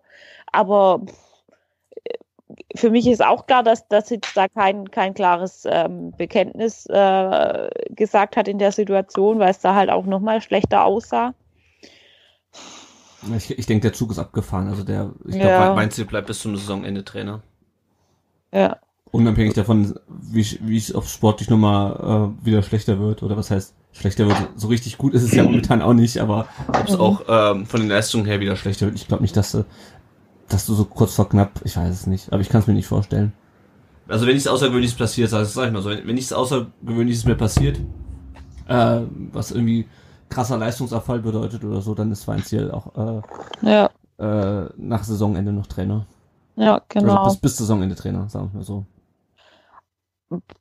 Ja, wie seht ihr es denn jetzt so? Also wir haben jetzt ähm, Weinzel eine Weile erlebt. Er hat sich jetzt ähm, so ein bisschen auf einen Kader eingespielt. Ähm, Lennart, du hast es unter so eine schöne Überschrift gepackt ähm, bei uns im Genau. Dokument. Ich hab's, äh, es gibt ja den Spruch Never change a winning team. Jetzt kann man von, von Winning bei uns nicht unbedingt sprechen bei einem Sieg aus den letzten, was weiß ich, wie viel Spielen. Äh, also er ändert sein Team im Grunde nicht. Das ist uns ja allen schon aufgefallen. Wir haben es auch schon angesprochen. Äh, Es hat nach dem Düsseldorf-Spiel angefangen. Seitdem haben wir in den letzten fünf Spielen äh, immer mit einer Fünfer-Dreierkette, Fünfer- oder Dreierkette hinten gespielt, halt mit äh, sogar in der ähm, in der Aufteilung hinten äh, Kabak rechts, Pavard in der Mitte, Kempf links. Äh, außen dann Beck und Insua. Dann haben wir Castro immer auf der 6 gehabt. Gegen Leipzig hat äh, Askasibar noch neben ihm gespielt und äh, danach hat er vor ihm gespielt. Davor hat man immer Eswein und Zuber, quasi schon eigentlich seit, seit Beginn der Rückrunde, glaube ich. Ähm, wobei Zuber irgendwann ein bisschen mehr in die, in die Mitte gerückt ist und äh, Eswein ein bisschen mehr als hängende Spitze spielt und hinten hast du halt entweder Gomez oder Gonzales. Und ich habe mir nochmal geguckt, wer so eingewechselt wurde ist in diesen letzten fünf Spielen. Donis und Gentner je, je viermal. Es geht ja auch so ein bisschen in die Richtung, äh, was wir vorhin gesagt hatten, wer äh, Santi jetzt gegen, ähm, gegen Frankfurt ersetzen könnte. Mhm. Ähm, die Davi wird zweimal eingewechselt. Ansonsten äh, Sosa einmal, Bartstube einmal, Tommy einmal und dann gut Gomez und González auch hier einmal eingewechselt, weil es äh, als der andere dann äh, von Beginn an gespielt hat. Und es gibt eine Reihe von Spielern, die komplett außen vor sind in den letzten Spielen. Das ist einmal Baumgartel, was natürlich auch ein bisschen mit seiner Verletzung, also seiner Gehirnerschütterung zu, tun zu tun hat. Bartstube, ähm, Maffeo, die sind teilweise nicht mehr, mehr im, im, im Kader.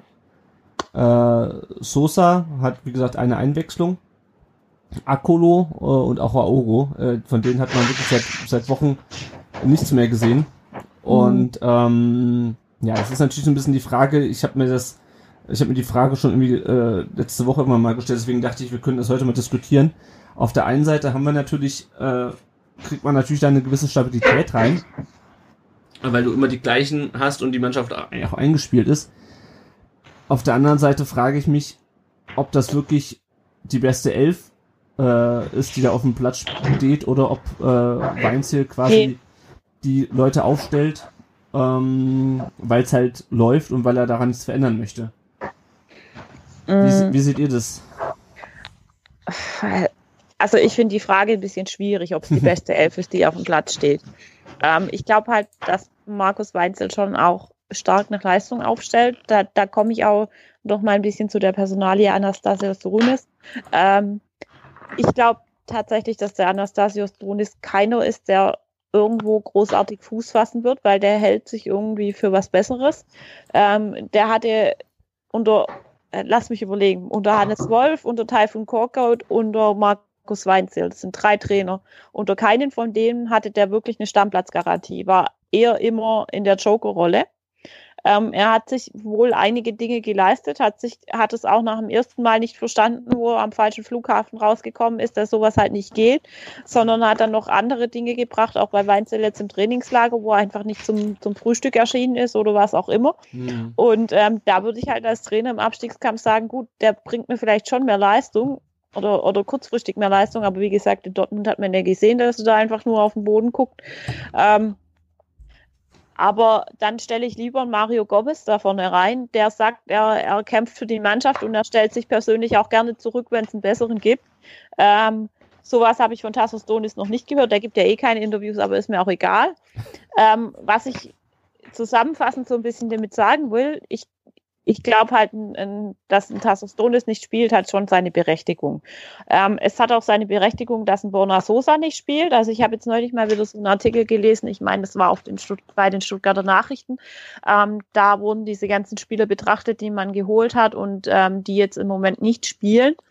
Äh, Borna Sosa hatte ja diese Geschichte mit den Schuhen und da stand nochmal ganz ne? deutlich, ja, stand nochmal ganz deutlich drin, dass er sich selber gegen die ähm, Empfehlung des Zeugwarts ausgesprochen hat und andere Schuhe getragen hat, wie der Zeugwart an diesem Tag empfohlen hat. Und ähm, das ist eben auch so ein bisschen eine Sache von Disziplin. Wer weiß denn, ob der nachher nicht wieder die falschen Schuhe anzieht? Beispielsweise, ja. Ähm, dann Chadrak Akolo verstehe ich jetzt auch nicht so ganz. Erik Tommy würde ich vielleicht jetzt auch öfter spielen lassen. Ähm, Dennis Aogo, pff, ja, Dennis Aogo ist Dennis Aogo.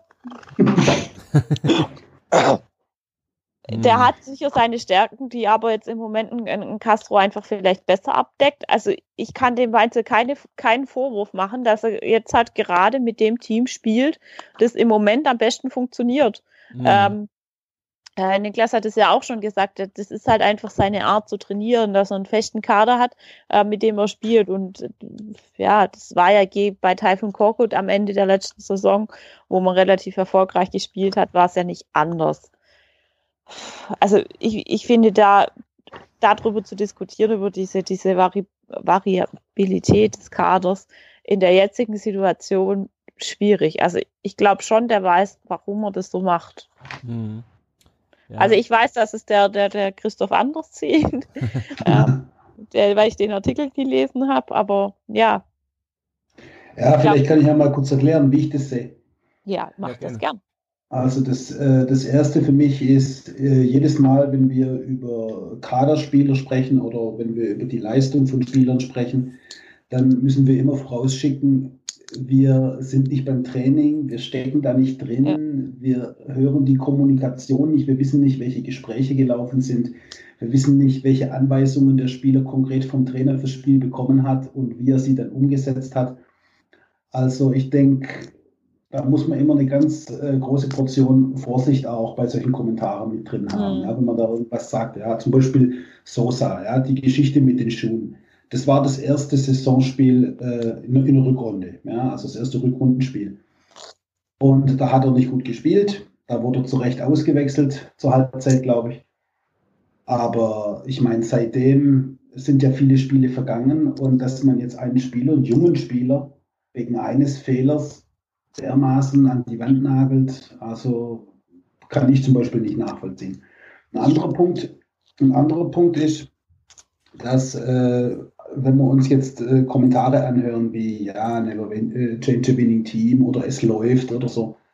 Wir haben aus den letzten fünf Spielen haben wir fünf Punkte geholt. Ja, wir sind in der Rückrundentabelle auf Platz 15 mit sechs Punkten und haben auch in der Rückrunde mit 21 Gegentoren immer noch die drittschwächste Abwehr von der ganzen Liga.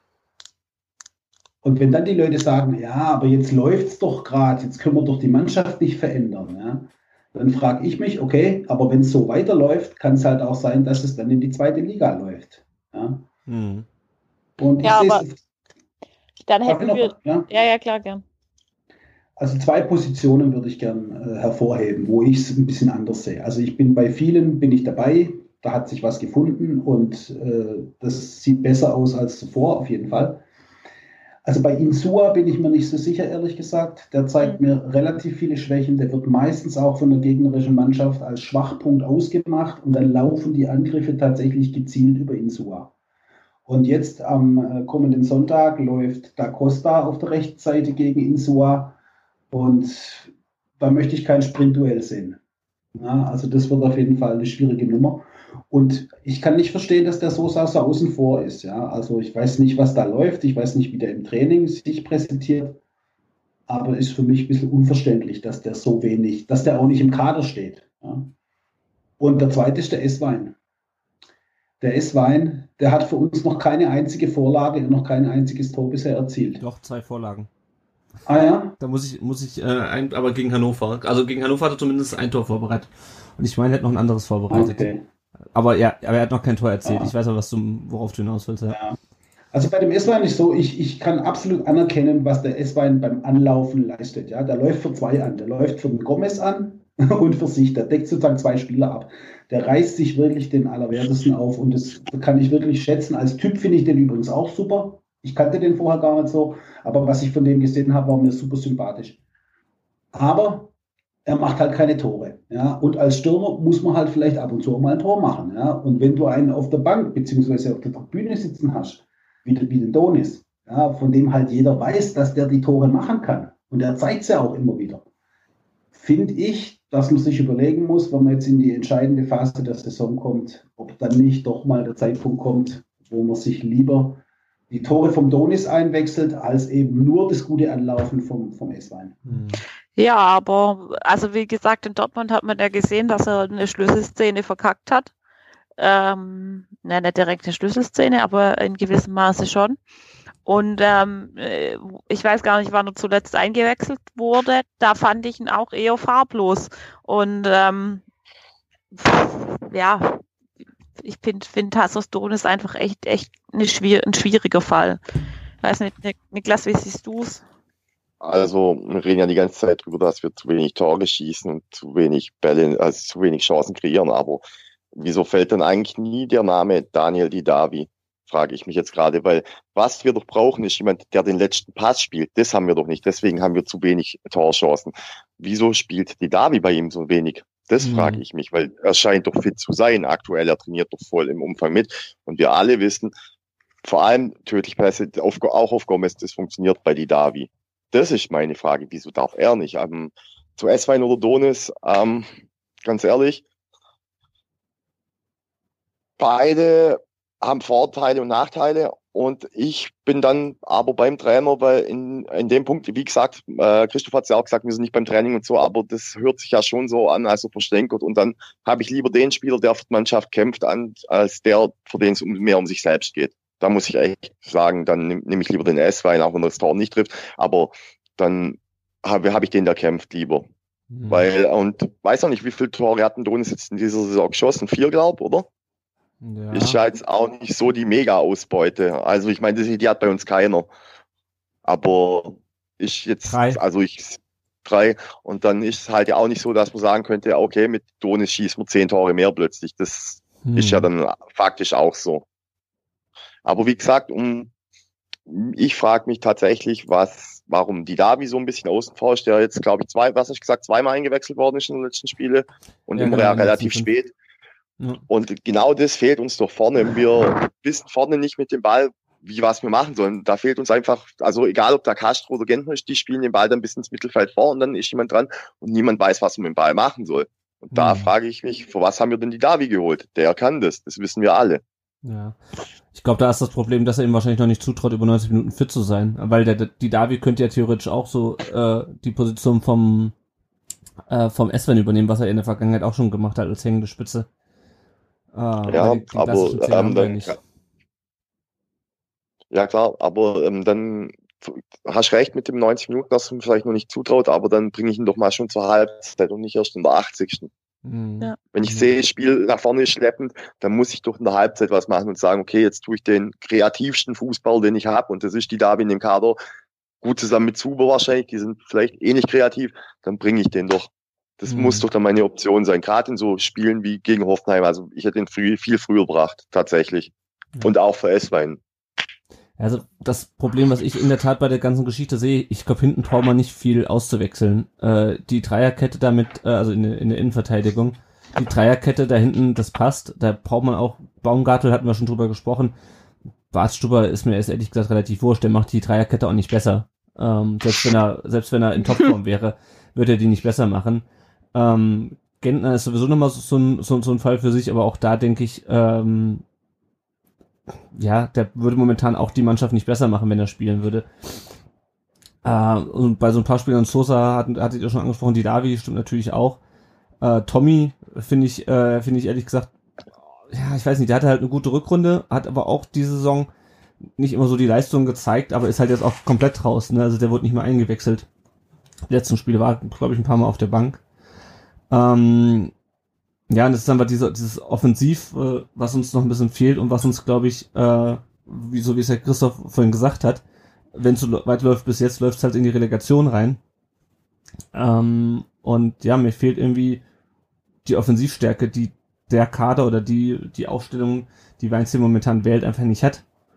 Und äh, beispielsweise bei Sosa ähm, könnte ich mir schon vorstellen, dass der im Gegensatz zu Insua das Offensivspiel noch ein bisschen beleben kann. Ich meine, ne, wie, wie ihr alle sagt, da ist äh, viel Spekulation auch dabei. Aber ähm, ja, ich würde noch mal kurz einen Kommentar, ich habe na, natürlich auch nach Kommentaren gefragt, ich würde noch mal kurz einen vorlesen vom Ron, at Brustring 1893. Der schreibt, äh, einige Spieler im Kader sind nun außen vor und sitzen teilweise nur noch auf der Tribüne. Ist Markus Weinzel der richtige Trainer, nach der Saison hier wieder einen Kader zu formen, der nicht nur aus 14 Mann besteht und allen eine Chance gibt? Oder werden wir äh, einige Abgänge sehen, weil die beidseitige Perspektive fehlt und vielleicht auch zu viel verbrannte Erde da ist. Das ist halt auch so ein Befürchtung, die ich so ein bisschen habe, dass ähm, ganz viele Spieler, die jetzt komplett außen vor sind, ähm, dass das halt auch langfristige Folgen hat, äh, dass die quasi jetzt den Großteil der Rückrunde nicht mehr zum Einsatz kommen. Seht ihr, seht ihr die Gefahr auch? Der Ottmar Hitzfeld, der hat, das war ja übrigens ein, ein richtiger Pädagoge, ja, der Ottmar Hitzfeld, der hat mal gesagt, mit den Spielern auf der Bank muss ein Trainer noch viel intensiver kommunizieren als mit den Stammspielern. Und ich glaube, in dem Bereich liegt eine der großen Schwächen von, von Markus Weinziel. Und im Moment fällt es mir schwer, äh, mir vorzustellen, dass Markus Weinziel mit den Leuten, die er jetzt in der Saison so ein bisschen ja, an den Rand geschoben hat, dass er mit den Leuten in der, in der nächsten Saison was Neues aufbauen soll. Fällt mir im Moment schwer. Ich sage nicht, dass es unmöglich ist, aber ich kann es mir im Moment nicht vorstellen. Hm. Ja, die Frage ist halt, warum hat man dann überhaupt einen Weinzel geholt, wenn er doch irgendwie doch, also das, was du jetzt gerade gesagt hast, du das Gefühl hast, er kann keine Mannschaft entwickeln. Das war ja irgendwie auch schon so der Hauptkritikpunkt, den man an ähm, oh Gott, Typhon Korkut hatte. Ja. Ähm, ich weiß, dass äh, Niklas es damals auch ein bisschen kritisch gesehen hat, als Weinzel kam. Ähm, weiß nicht, vielleicht kannst du kurz ein paar Worte sagen, ja, wie du ihn wahrnimmst. Definitiv. Ähm, ich bin da nämlich sehr bei Christoph und zwar aus dem, ich habe es ja vorher auch schon gesagt, er hat immer bei seinem Verein 13, 14 Mann, auf die der baut und der Rest eben nicht. Und das hast du sowohl von Leuten auf Schalke gehört, von ehemaligen Spielern, die unter ihm auf Schalke gespielt haben, als auch in Augsburg, dass wenn du nicht zu diesen 14 gehörst, dass du dich dann wirklich links liegen lässt. Das habe ich schon öfters in Interviews von ehemaligen Spielern von ihm gewesen. Deswegen habe ich mir als kam Sorgen gemacht ähm, ich kann mir auch nur schwer vorstellen, dass er nächstes Jahr die Leute zurück ins Boot holt. Also selbst wenn er uns jetzt hier die Klasse rettet und bleibt, ähm, ich glaube, so ein Akolo oder ein Maffeo, die sind bei ihm verbrannt. Mhm. Und mehrere, und auch Sosa wahrscheinlich. Und dann ist halt die Frage, wollen wir jetzt wieder alles umwerfen? Weil ich meine, Sosa, Maffeo, man hat ja eigentlich geholt als Versprechen an Zukunft und werfen wir jetzt wieder alles um? Ich weiß es nicht. Bei unserem Verein, also zuzutrauen ist es, aber vielleicht auch dann, dass Hitzelsberger, der sich an diesem Interview auch bedeckt gehalten hat, der ja aber auch, möchte sagen, der hat ja gesagt, er möchte niemandem eine Garantie im Profifußball geben. Also das war ja nicht speziell auf Verein bezogen. Aber ich glaube schon, dass Hitzelsberger auch im Hinterkopf hat, selbst bei Rettung wird er sich vielleicht umgucken, weil er, ich glaube, ihm auch nicht so richtig zutraut, dass er die ganze, den ganzen Kader mitnimmt ins Boot und eine Euphorie ausbrechen kann. Und daher, also für mich ist Schweinzel immer noch nicht der richtige VfB-Trainer, aber das ist meine eigene, also meine ganz persönliche Meinung. Das kann jeder sehen, wie er will. Hm. Ich habe halt so ein bisschen Angst, dass wir wieder in dieses gleiche Thema reinlaufen wie irgendwie letzte Saison, dass dann irgendwann in der Rückrunde läuft es irgendwie auch durch diese Stabilität äh, und diese Kontinuität im Kader und dann fängt die neue Saison an und es läuft plötzlich gar nichts mehr, weil wir irgendwie gedacht haben, dass das, was in der Rückrunde passiert ist, äh, dass sich das auf die neue Saison übertragen lässt. Also ähm, das ist so ein bisschen die Befürchtung, die ich habe. Sollte Aber nur mit dem sein. Unterschied, Lennart, ganz kurz. Mhm. Vielleicht nur mit dem Unterschied, dass es, wie gesagt, auch in der Rückrunde noch nicht läuft. Ja, also ich weiß, dass beim VfB jeder das irgendwie betont, dass es jetzt besser läuft und das stimmt ja auch. Aber was man halt unterschlägt, davor war es halt wirklich eine absolute Katastrophe. Die Spiele gegen Mainz, auch die erste Halbzeit gegen Freiburg und das Spiel gegen Düsseldorf, das war eine, das war eine bodenlose Unverschämtheit, was sie da gespielt haben. Mhm. Ja, also ich finde, man kann, man, man, kann jetzt im Moment eine Entwicklung sehen. Ähm, die Frage ist halt, ob die Entwicklung mit einem anderen Trainer positiver oder schneller gegangen wäre. Ähm, ich sehe halt immer noch ein Problem darin, ähm, dass glaube ich, einfach die, die körperliche Fitness der Spieler äh, zur Saisonbeginn nicht vorhanden war. Also dass Taifun Korkut die gefühlt nicht fit gemacht hat. Und ähm, der Weinzeit halt auch einfach eine Weile gebraucht hat, bis die auf dem Stand waren. Mhm. Das, das, sehe ich, weil, weil die laufen jetzt, man sieht schon, glaube ich, ich, ich habe die Laufleistung jetzt nicht angeguckt, aber rein gefühlt ähm, laufen die jetzt schon mehr und sind da aktiver. Aber als schwieriges Umfeld ist es mir zu wenig. Und, und ähm, ich, ich sehe es schon auch so, so ein bisschen wie Niklas. Ich dachte am Anfang, ja gut, der Weinzel, das, das könnte klappen.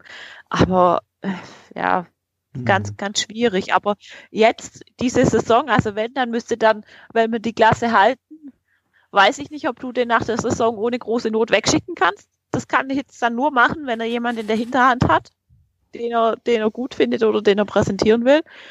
Ähm, und wenn du absteigst, dann wird er so oder so weg sein. Da bin ich mir relativ sicher. Ja, da gehe ich davon aus. Ja. Aber nochmal ganz kurz um die, über die Entwicklung, die man momentan sieht. Die Entwicklung ist aber nur läuferisch und kämpferisch. Spielerisch ja. sehe ich da auch in dieser Rückrunde keine Entwicklung nochmal. Also das von der Spielanlage her. Oder ja. täusche ich mich da und ihr seht es anders? Nö, also wir, wir schießen ja immer noch zu wenig Tore. Also es ist auch immer noch ähm, nach 26 Spieltagen immer noch die schlechteste VfB-Saison der Bundesliga-Geschichte nach 26 Spielen. Also, ne? Das so, so wenig Punkte wie dieses Jahr hatten wir noch nie. Und das trotz äh, kleinem Aufschwung. Also, ja. Schwierig. Eine Sache würde ich noch gerne ansprechen. Ich weiß nicht, ob einer von euch den äh, Podcast statt hört ab und zu. Mhm. Da, war der Jürgen ja. Kramny, da war der Jürgen Kramny zu Gast. Ach was. naja, das war ein ganz interessantes Gespräch mit dem Phil Meisel und dem, äh, wie heißt er? Pavlic. Ja, Christian Pavlic. Christian Pavlic, genau. Und äh, da hat der Kramny was ganz Interessantes gesagt, ja. Äh, er hat gesagt, ja, mit jungen Spielern äh, muss man sprechen, denen muss man helfen, die muss man entwickeln und da muss man auch mal eine klare Ansage machen. Er hat es bezogen auf den VfB 2 und auf die allgemeine Frage, äh, ja, mit welcher Strategie der VfB die, die zweite Mannschaft voranbringen soll. Und wenn ich das jetzt übertrage auf die jungen Leute, die zu uns gekommen sind, ja, Borna Sosa, äh, Pablo Maffeo, äh, Nico González und äh, ich meine auch der Donis ist gerade mal 21. Mhm. Dann frage ich, dann frage ich mich, ob es da in diesem äh, Trainerteam, in diesem Betreuerteam, ob da eigentlich auch vielleicht auf höherer Ebene, ob der Reschke wirklich genug dafür getan hat, dass diese Leute tatsächlich integriert wurden. Ja. Also ich arbeite selber auch im Bereich interkulturelle Kommunikation. Mhm. Ich arbeite mit ganz vielen Mitarbeitern zusammen, die von anderen Audi-Standorten hier nach Ingolstadt kommen.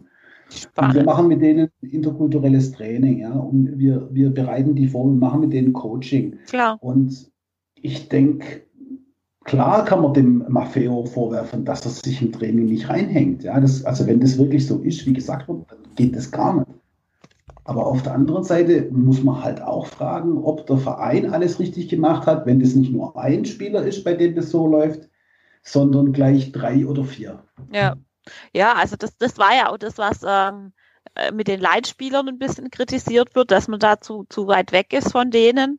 Ähm, und wie gesagt, ich, ich glaube schon auch, also so ein Onboarding-Prozess, wie man das in der Fachsprache so schön nennt, ja. äh, der, der, muss in irgendeiner Art und Weise stattfinden. Und da ist halt die Frage, wer diesen Onboarding-Prozess beim VfB Stuttgart begleitet, wer da dafür zuständig ist, ob die sich darüber tatsächlich ähm, tiefergehende Gedanken machen, ob die das individuell auf einen Spieler abstimmen oder ob die da einfach irgendwie ein Konstrukt haben, das sie jedem überstülpen, was eigentlich falsch wäre, weil nicht jedes Konstrukt bei jedem Menschen funktionieren kann. Aber ähm, ja, grundsätzlich kann ich, bin ich da viel bei Christoph, weil ähm, es, es, es stimmt schon, es ist schon komisch, dass es dann gleich mehrere sind, bei denen es gefühlt schief lief. Ähm, mhm. Ähm, und bei, bei denen es ja dann auch irgendwie wohl bei Typhoon von Korkut auch schon nicht, nicht gut lief, war, war auch die Frage, hat er die Spieler zu wenig integriert, weil es, das, das ging ja nicht mit Weinzel so los. Das, das war ja unter ihm auch schon irgendwie so ein bisschen Diskussion. Ähm, ja, muss man sich schon Gedanken machen über, über, über die Strukturen, aber das, das, wie gesagt, das, das können wir ja auch als Fans zu wenig beurteilen. Wir sehen im, im Endeffekt einen relativ kleinen Ausschnitt von dem, was auf dem Platz ist. Mhm. Und, und das andere können wir ja nur mutmaßen. Das sind ja keine, keine Fakten. Das müssen wir auch nur der Presse entnehmen. Also wenn ich da jetzt als, als, als Personalentwicklerin oder als, als Psychologin oder was auch immer neben der Mannschaft stehen würde, den Psychologen haben sie übrigens, glaube ich, auch entlassen. Vielleicht war auch das ein Fehler. Ähm, mhm. Dann könnte ich das eher beurteilen, wenn ich da, da in dem Konstrukt drin wäre. Aber ich glaube, so an sich ist, einfach wahnsinnig schwierig. Wäre sicherlich auch mal interessant, da, da jemanden zu befragen, der da ähm, vielleicht auch von Sportpsychologie ein bisschen mehr Ahnung hat, wie, wie sowas zu sehen oder zu beurteilen ist. Ja, vielleicht um äh, nochmal an das anzuknüpfen, was vorher äh, Niklas gesagt hat. Also ich sehe es ganz genauso. Am, am, Ende von der Saison muss man sich fragen, was, was machen wir? schicken wir den Maffeo weg, schicken wir den Sosa weg, schicken wir die halbe Mannschaft weg, die mit dem äh, Weinzieher nicht arbeiten kann, oder überlegen wir uns halt, wie wir die alle zusammen in ein Team formen können und dann vielleicht unter Umständen halt schon mit dem neuen Trainer. Ja. Mhm. Genau das ist das. Und ich denke nämlich, genau deswegen habe ich gesagt, dass ich glaube, dass Hitz sich umguckt. Weil könnt ihr euch erinnern, dass Hitzesberger kurz nach Amtsantritt in irgendeinem Interview hat nämlich gesagt, ähm, wir haben ja viel zu lange den Fehler gemacht. Man hat einen Trainer immer eine Mannschaft zusammengekauft und der war nach einem halben Jahr weg. Andere Vereine kaufen eine Mannschaft, geben einen Spielstil vor und bestimmt danach der Trainer. Und das hat er nämlich, glaube ich, kapiert. Und wenn, wenn er das verinnerlicht hat, dann sucht er nämlich einen Trainer, der zur Mannschaft passt. Und die, Mannschaft baut er so auf, wie er der VfB spielen sehen will als sportlicher Leiter. Und nicht Trainer kommt und ich will den Spieler, den Spieler, den Spieler und nach einem halben Jahr braucht er neue Trainer und Spieler nicht. Und, Und- nur so und kann aber- auch langfristig Erfolg kommen. Aber scheinbar war es ja so, dass das ähm, Reschke auch Spieler gekauft hat, die Korkut gar nicht wollte, glaube ich, so wie ich das am Anfang verstanden habe, gell? Oder? Wenn ich da Ja, jetzt das, falsch. kann ich mir, das kann ich mir schwer, schwer vorstellen. Das habe ich auch gehört, ja, aber ehrlich gesagt kann ich mir das nur ganz schwer vorstellen, dass das tatsächlich so funktioniert, weil ein Sportvorstand natürlich ohne, ohne Rücksprache mit seinem, mit seinem Cheftrainer kann der natürlich keine Leute holen. Nee. Aber dass da einiges schiefgelaufen ist, steht außer Frage. Dann würde ich gerade nochmal vorlesen, was äh, unsere Hörer bei Facebook und Twitter dazu geschrieben hat. Also Ron hatte ich ja schon vorgelesen. Der Ed Stuggy Boogie schreibt, äh, ich glaube, es liegt auch an der prekären Situation, in der sich der Verein befindet. Da haben wir auch schon drüber gesprochen. Wenn dieser existen- existenzielle Druck mal weg ist, kann ich mir gut vorstellen, dass er auch andere Spieler in seine Überlegungen einbezieht. Hoffe ich zumindestens. Ähm, der Danny Dan 1893 schreibt, falscher Ansatz weil wir durch die heutigen Möglichkeiten der Spiel Spielanalyse sehr schnell ausrechenbar werden und sich die gegnerischen Mannschaften dann gezielt auf die Schwächen des Systems einstellen können. Äh, wir hatten es ja so ein bisschen mit Insua schon. Ähm, meinte, seht ihr das auch als Gefahr, dass wir dadurch zu ausrechenbar sind? Ähm, Absolut. Ja, wir stehen ja im Prinzip jetzt stehen wir hinten mit einer Fünferkette. Ja, wenn wir gegen den Ball spielen, st- stehen wir mit einer Fünferkette und davor mit einer Dreierreihe. Und vorne geht der S-Wein drauf und wenn daneben der Gonzales äh, steht, geht er auch drauf. Wenn der Gomez steht, dann geht nur der S-Wein drauf. Und wir stehen extrem tief und sobald wir einen Ball haben, entweder schlägt der Zieler ab, meistens ins Aus, haben wir ja gerade schon gesagt, oder der Außenverteidiger kriegt den Ball und dann kommt und, und dann wird meistens lang gespielt. Ja? Und dann wird versucht, entweder direkt auf Gomez oder auf S-Wein. Und die meisten Bälle sind halt weg. Und ich denke, dass auf jeden Fall der Stil, so wie wir jetzt spielen, auch mit dem Zuber, der im Prinzip der Dreh- und Angelpunkt ist von unserem Offensivspiel, das sehen die, das sehen die anderen Mannschaften und ihr werdet sehen, schon in Frankfurt, den Zuber, den werden sie einen auf die Füße stellen, dass, dass der keinen Spaß haben wird an dem Sonntagabend. hm. Also die Gefahr sehe ich absolut. Ja, definitiv. Also ich gehe davon aus, dass Adi Hütter da auf Rode setzt, der Zuber ausschalten soll. Ja. Also weil Rode der Typ ist, auch durch Körperlichkeit ihm überlegen ist und dann wird der Zuber in Mangel nehmen. Ja. ähm, Ja. Markus Weinzell ist ja unglaublich, unglaublich abergläubisch, hat er gesagt. Mhm. Ähm, da wäre halt die Frage, macht er das aus Aberglauben? Das wäre schon sehr unprofessionell, oder? ja. aber auf der anderen Seite, wir sind auch der VfB, also äh, überraschen Ja. wird's mich nicht. Nichts ist unmöglich. ja, also das, ist halt, das war auch die Befürchtung, die ich so ein bisschen hatte. Ähm, ja, und ansonsten die weiteren Kommentare, da haben wir auch schon drüber gesprochen. Also ähm, der Ed JW1893 schreibt, bisher funktioniert es eigentlich recht gut, dass er das erzählt. Und dann sagt der Danny, es kann schon kommendes Spiel vorbei sein und äh, man sollte einfach, wenn es mal wieder schlecht läuft, einen variablen Matchplan B in der Tasche haben. Ähm, da bin ich halt auch gespannt, ob äh, Weinzelt das auch durchzieht. Sollten wir jetzt die nächsten paar Spiele hoch verlieren, ob er das dann wieder ändert. Ähm, Ja. Ja, ist auf jeden Fall. Spätestens im Rückspiel der Relegation muss er seinen Plan ändern. Ne? Wenn wir 1-0 verloren haben bei Union und dann spielen wir zu Hause, dann muss er was ändern. Wir spielen keine Relegation, darauf haben wir uns Ach doch so. geeinigt, oder? Ah.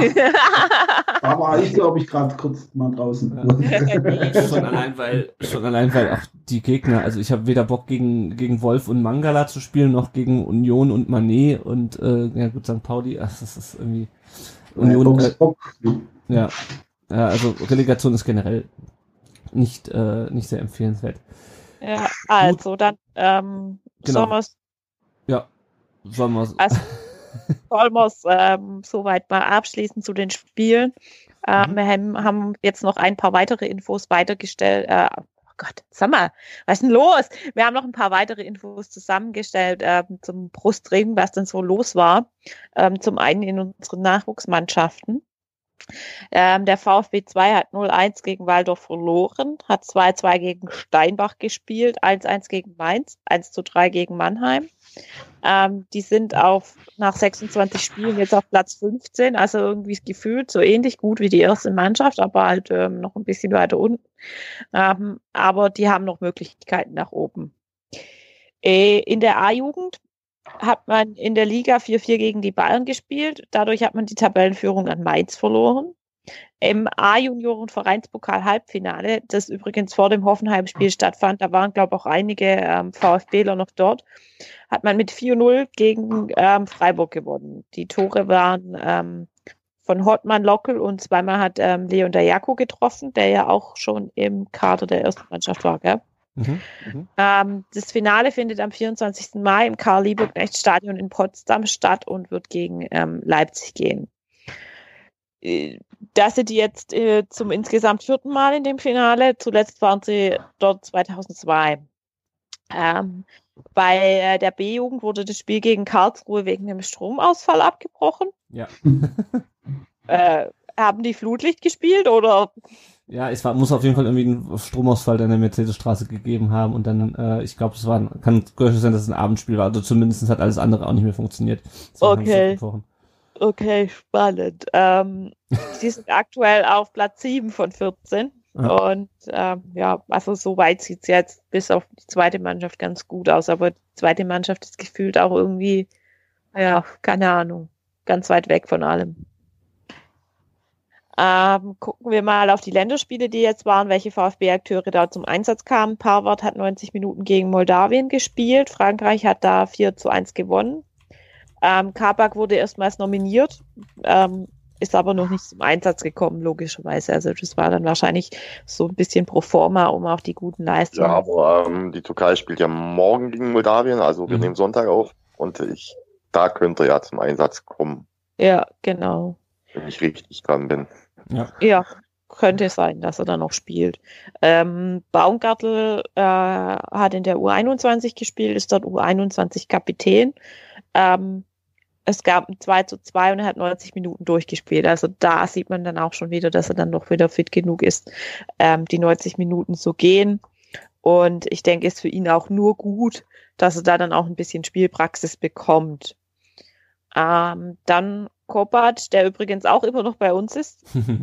Ge gefühlt ist der ja eigentlich auch nicht mehr so wirklich bei uns. Also von dem kriegt man ja auch gar nichts mit. Das spielt, glaube ich, auch wieder bei der U21, aber. Ja, ähm, der war beim 4 zu 1 gegen Japan von der U20 nicht im Einsatz. Äh, Steven Zuber, äh, Nationalspieler der Schweiz, ähm, hat zum 1-0 gegen Georgien getroffen. Der Endstand war das, äh, waren 2-0, also die Schweiz hat gewonnen. Auch äh, Ana- Anastasios Donis hat von, vom Nationaltrainer das Vertrauen geschenkt bekommen und wurde in der 23. Minute eingewechselt gegen Liechtenstein und ähm, hat das Tor zum 2-0 geschossen. Ja, also ich denke, eigentlich eine ganz erfolgreiche Länderspielpause für die Ja. VfB-Profis, wenn man es so sieht. Und jetzt auch gut, äh, Steven Zuber, der Einzige, wo wir uns jetzt Gedanken machen müssen, ob der jetzt am Sonntag vielleicht zu müde ist. Ich denke, für Paulwart könnte man notfalls auch äh, Baumgartel bringen und ähm, von dem her alles gut, denke ich. Ähm, der Tobi Werner hat seine äh, Karriere offiziell beendet wegen ähm, körperlicher Probleme, die wohl wiederkehrend waren. Der hat äh, ja bei uns noch in der Regionalligamannschaft gekickt. Ähm, ich denke, Tobi Werner, menschlich sicher ein super Typ, aber war jetzt irgendwie absehbar, dass der jetzt ähm, demnächst sagt, okay, es reicht für mich. Ja, ich denke auch. Ja, auch irgendwie so ein bisschen eine, bisschen eine traurige Story, aber ähm, grundsätzlich ähm, passt das jetzt für ihn, denke ich auch. Äh, die DFL hat die letzten Spieltage terminiert. Wir spielen sonntags gegen Frankfurt. Ähm, Samstagabend 18.30 wie Niklas schon gesagt hat, schön mit Flutlicht äh, zu Hause gegen Gladbach. Und ähm, der Rest ist dann logischerweise samstags um 15.30 Uhr. Ähm, der Vertrag mit Orel Mangala wird wohl verlängert. Ähm, ich habe jetzt auch schon ein paar Mal gehört, ähm, dass man mit Mangala wohl plant, ähm, dass er der Ersatz von Christian Gentner werden soll oder dass er zum, zum neuen Christian Gentner ähm, äh, gezüchtet, wollte ich schon sagen. Vielleicht das falsche Wort, ähm, äh, hingezogen werden soll. Also würde ja Sinn ergeben. Ne? Also auch, dass man den jetzt verdient hat, dass man sagt, gut, äh, Gente kann da jetzt nochmal seine Abschiedssaison spielen. Ähm, übrigens auch ein Hinweis, ähm, in der neuen Elf Freunde ist ein Interview mit Christian Gentner mhm. drin, das ähm, auch sehr lesenswert ist. Nur so zum Thema Christian Gentner. Ähm, eine witzige Anekdote ist, äh, dass er tatsächlich nach seiner Kopfverletzung vergessen hat, ähm, in welcher Liga er spielt. Also hat wohl seine Brüder im Krankenhaus gefragt, ähm, warum man denn gegen Wolfsburg gespielt hätte. Man wäre doch in der zweiten Liga. Ich musste sehr lachen. Ja.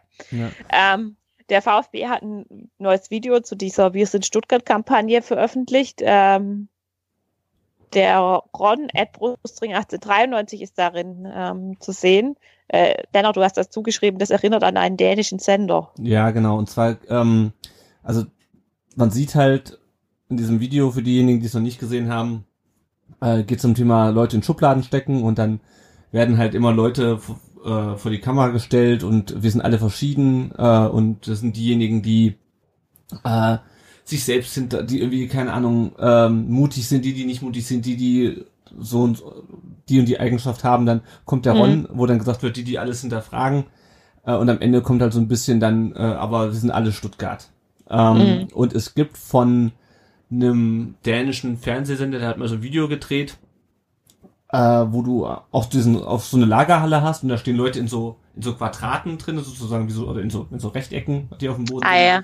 wie in so Schubladen und ähm, dann wird halt auch gesagt, ja, wir, also wirklich auch mit dem gleichen Einstieg und äh, dann sind die, die, ähm, da wird halt die Leute so vorgestellt und dann sagt der, und dann sagt irgendwie ein Moderator sowas, dass mal die vortreten sollen, irgendwie, denen schon mal das Herz gebrochen wurde. Und dann tritt halt irgendwie so ein, keine Ahnung, so Typ im Anzug vor und dann so ein, so ein Rocker mit Tattoos überall und sowas. Und äh, mhm. äh, es geht halt in die gleiche Richtung. Und ich habe das Video irgendwann mal äh, an der Arbeit hat mir das immer irgendjemand aus unserer Personalabteilung gezeigt und äh, dann habe ich dieses Video gesehen und dachte mir, das kommt dir irgendwie bekannt vor, auch gerade schon ein mit diesem Setting irgendwie. Mhm. Ähm, ja, also die Message ist ganz nett. Ich finde, man hätte sich, man hätte nur vielleicht entweder sagen sollen sozusagen, dass man dieses Video jetzt mal halt aus VfB-Sicht machen will, oder man äh, hätte es halt irgendwie anders machen können, meiner Meinung nach. Das ist jetzt auch nicht das Wichtigste auf der Welt, aber ach, keine Ahnung, es ist halt, es ist halt wie der Rest der Kampagne, finde ich. Es ist nett, aber es ist halt auch nicht so, so richtig dolle, finde ich es auch nicht. Ja, das stimmt schon. Ähm, dann, äh, der Christoph hat es schon angesprochen, es gibt eine Podcast-Folge mit Jürgen Kramny ähm, die mit Sicherheit interessant ist. Äh, ist sie jetzt schon raus? Die ist schon raus. Ja, ja. Ich habe hab nur noch nicht gehört. Genau, also wie gesagt, dann auch Empfehlung für euch. Ich denke, es ist immer interessant, auch mal einen alten Trainer zu hören. Ja, äh, apropos alter Trainer, äh, Typhoon Korkut hat auch ein Interview gegeben, ähm, in dem er gesagt hat, dass er nicht überrascht war von seinem Rauswurf, aber allgemein nur eine kleine Delle gesehen hat. Also ich weiß nicht, wo der eine kleine Delle gesehen hat, aber naja. Er meint, ähm, es wären irgendwie nur drei Punkte zu Platz 10 gewesen. Ja, ja, dachte, okay, gut. Ähm, wie auch immer. Ähm, dann ist es so, dass die Sponsoring-Verträge mit der Mercedes-Benz Bank und Gazi im Sommer auslaufen. Ich denke, ich gehe doch mal stark davon aus, dass man mit den beiden wahrscheinlich verlängern wird. Ja, denke ich auch. Ja. Vermute ich. Also kann ich mir jetzt schlecht vorstellen, dass die Mercedes-Benz-Bank seinen ihren Platz, seinen ihren, ach egal, ja. ihren Platz auf die dem Bank. Trikot hergibt. ja, die Bank. ja, oder äh, vielleicht fällt auch einfach das Bank weg, weil wie ich gelesen habe, ist ja Mercedes jetzt nicht mehr Sponsor bei der Nationalmannschaft, sondern VW. Und das Mercedes-Benz-Bank war, hatte doch damit zu tun, dass der Verein nicht vom gleichen Hauptsponsor gesponsert werden darf wie Nationalmannschaft, wenn ah, ich richtig informiert bin. Und dann könnte ich mir auch vorstellen, dass der Hauptaktionär oder Anteilseigner oder wie auch immer man das nennt. Ankerinvestor, bitte. An, Ankerinvestor, Entschuldigung. Ähm, ja, dass der dann halt die Bank von seinem Ding wegstreicht und man dann nur ja. ja. Genau. Ähm, äh, dann gab es noch einen Spieler, der äh, seine aktive Karriere ebenfalls beendet hat. Das war Karim Hagui. Äh, wir haben es nachgeguckt erst, Niklas. Gell? Wie viele Spiele hat er für uns gemacht? Ich glaube 14 waren es. Ja. Genau. Und der beide der war, damals, als wir die Ersatzbank von Hannover leer gekauft haben. Das war dieses komische Kapitel. Die Ja. Älteren erinnern sich. Ja, ja. Ja. Äh, genau, er hat seine aktive Karriere beendet. Wo war er jetzt zuletzt? Das Keine habe ich schon wieder verdrängt, weil so ein unwichtiger Personal wie Hagui, also ist ja nicht so, ist ja kein verdienter Spieler da. Nee. Genau. Ja. Mm, Genau, und dann äh, können wir noch was in eigener Sache sagen. Ich äh, habe Ja. zusammen mit dem Ron von, äh, und dem äh, Daniel Palfi bei äh, in der Nachspielzeit, äh, dem Podcast vom Ron und vom Daniel, ähm, haben wir eine Folge aufgenommen äh, zum Thema VfB Nationalsozialismus. Da war der Autor des Buches Gregor Hoffmann zu Gast. Das haben wir am Freitagabend aufgenommen. Das ist die ist heute auch erschienen, die Folge. Ähm, war sehr interessant. Wir haben den Gregor so ein bisschen befragt, wie die, ähm, wie so das Buch entstanden ist, haben auch noch ein paar Detailfragen zu dem Thema gestellt. Äh, ist auf jeden Fall mal was anderes, als äh, so wie heute zwei Stunden über äh, Rückpässe und Abseitsfallen und, äh, und Außenverteidiger zu sprechen. Ähm, aber ich denke, das ist trotzdem eine sehr interessante Folge äh, bei, bei rausgekommen. Äh, hört euch das auf jeden Fall mal an. Äh, und generell kann man natürlich auch die Nachspielzeit vom Ron uneingeschränkt äh, zum Abonnieren empfehlen. Den Podcast, Genau. genau. Und dazu hat der VfB zu dem Thema, der VfB hat am Freitag, glaube ich, letzten Freitag, ähm, nee, vorletzten Freitag. Oder? Wann haben wir, nee, wann haben sie die enthüllt? Nee, letzten Freitag, diesen Freitag. ja, Ähm, genau. Haben sie eine Gedenkstele vom Clubzentrum enthüllt, ähm, wo halt der Mitglieder ähm, gedacht wurde, die damals ähm, aus dem Verein ausgeschlossen wurden und generell halt äh, wurde sich gegen Antisemitismus und gegen Rassismus positioniert mit dieser mit dieser Stele. Genau. Sehr gute Sache auf jeden Fall. Ja, definitiv. Wir meckern immer sehr viel über den VfB, aber es gibt durchaus auch viele Sachen, die die gut und richtig machen bei unserem Lieblingsverein. Genau. Gut, Ja. dann sind wir inhaltlich eigentlich schon durch. Für euch noch der Hinweis, äh, wenn ihr uns unterstützen wollt, dann äh, freuen wir uns sehr darüber. Das könnt ihr zum einen finanziell tun. Äh, wir haben bei Patreon äh, eine kleine Kampagne laufen. Da könnt ihr uns unterstützen schon mit einem Euro im Monat. Das ist für euch hoffentlich nicht viel Geld und äh, uns hilft es sehr, ähm, weil wir können damit zum einen die laufenden Kosten, die dieser Podcast aufwirft, decken und zum anderen können wir auch äh, uns mal ein, äh, ab und zu die eine oder andere Sache leisten. Die Jenny hat zum Beispiel ein neues Headset, schon seit ein paar Folgen jetzt. Mhm. Äh, und auch sonst äh, wird das Geld natürlich zu 100% in den Podcast investiert. Ihr könnt es auch über PayPal äh, Spenden zukommen lassen. Also Patreon ist eine monatliche Geschichte und bei PayPal könnt ihr uns einfach was überweisen. Äh, da freuen wir uns äh, drüber und äh, das hilft uns einfach, den Podcast noch ein bisschen besser zu machen. Es gibt drei Leute, die uns regelmäßig mit 5 Euro bei über Patreon unterstützen und uns damit ähm, ermöglichen, das hier alles zu machen. Und die haben sich damit auch das Recht erkauft, äh, sozusagen in dieser Folge namentlich genannt zu werden. Das sind Matthias, Ron und Christoph. Ich glaube aber nicht dieser, nicht der Christoph, der heute zu Gast ist, oder? Nein. Ohne da jetzt Druck aufbauen zu wollen. Nein. Äh, also Matthias, Ron und Christoph, genau, die äh, dürfen in dieser Folge genannt werden. Und ähm, ja, ansonsten haben wir noch ein Tippspiel am Laufen. Ähm, ihr kennt das bereits. Prinz Poldi äh, hat sich mittlerweile ein bisschen abgesetzt, hat 10 Punkte Vorsprung jetzt, äh, ist auf Platz 1. Dann kommt Seba und Bernd 1893 auf Platz 3. Auch da biegt das Tippspiel langsam in die ähm, in die Zielgerade der Saison ein. Und ähm, ja, wenn ihr uns nicht finanziell unterstützen wollt oder könnt, dann äh, könnt ihr uns auch auf andere Weise unterstützen. Genau. zwar- Und, Genau, ja.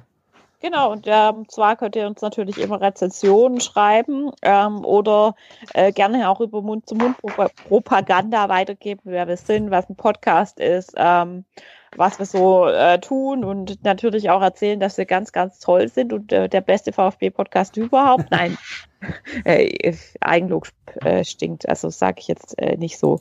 Ähm, äh, Ihr könnt uns natürlich auch gerne besuchen bei auf den äh, Social Media Kanälen, auf dem Blog unter www.rundumdenbrustring.de, dann natürlich auf Facebook, wo wir auch unter dem kompletten Namen rund, rund um den Brustring zu finden sind.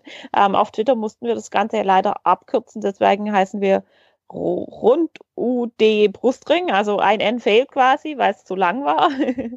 Und natürlich könnt ihr auch auf Instagram vorbeischauen, ähm, auch unter rund um den Brustring. Ähm, wenn ihr möchtet, könnt ihr uns auch immer in die Sendung Sprachnachrichten per WhatsApp oder Telegram schicken. Dafür sind wir auf jeden Fall total offen. Ähm, wir nennen natürlich keine Handynummern oder sonstige Dinge, also höchstens ihr wollt es, weil ihr verkuppelt werden wollt, aber äh, also, äh, dazu sind wir ja eigentlich nicht da. Ähm, die Nummer ist die 0157 511 08680. Genau. Ähm, freuen wir uns immer drüber. Also auch gern, wenn ihr nach den Spielen Meinungen habt oder ähm, uns irgendwie einen Live-Mitschnitt aus dem ähm, Blog äh, schicken wollt, äh, macht das gerne. Wir freuen uns darüber. Ähm, ja, genau. genau. Nächste Folge werden wir äh, aufnehmen nach dem Heimspiel gegen Nürnberg, also wieder in zwei Wochen. Ähm, ja, und dann bleibt mir eigentlich nur noch unseren Gästen erstmal Danke zu sagen, dass sie sich heute die Zeit genommen haben um hier zu Gast zu sein. Äh, zum einen äh, Christoph at RayBucanero74 bei Twitter. Vielen Dank, dass du da warst. Ganz herzlichen Dank an euch, Lerner und Jenny. Ich wollte noch äh, Werbung machen für euren äh, Blog und auch für euren Podcast. Die letzten beiden Folgen mit dem Alex Bohnengel und auch, äh, ich glaube, vor zwei Wochen war der, äh, der eine Kollege vom Schwabensturm da und auch der der vom Hannover Podcast, der war auch echt super. Also die beiden letzten Folgen kann ich euch nur wärmstens ans, ans Herz legen. Danke, danke für die Einladung. Ja. Danke sehr. Und Niklas, auch dir danke, dass du äh, spontan dazugekommen bist. Äh, ich hoffe, dir hat auch Spaß gemacht. V vielen Dank. Sehr gerne, war ein guter Austausch. Sehr schön. Findet man dich denn irgendwo äh, im Social Web, Niklas? Ähm, ich bin nur bei Instagram unter Bildle vom Niklas. Okay, alles klar. Also wer, wer Bildle vom Niklas sehen möchte, muss Bildle vom Niklas folgen. Genau. Gut, alles klar. Okay. Dann, dann, liebe Hörerinnen und Hörer, vielen Dank fürs Zuhören und bis zum nächsten Mal. Tschüss. Genau. Tschüss. Haut rein. Tschüss.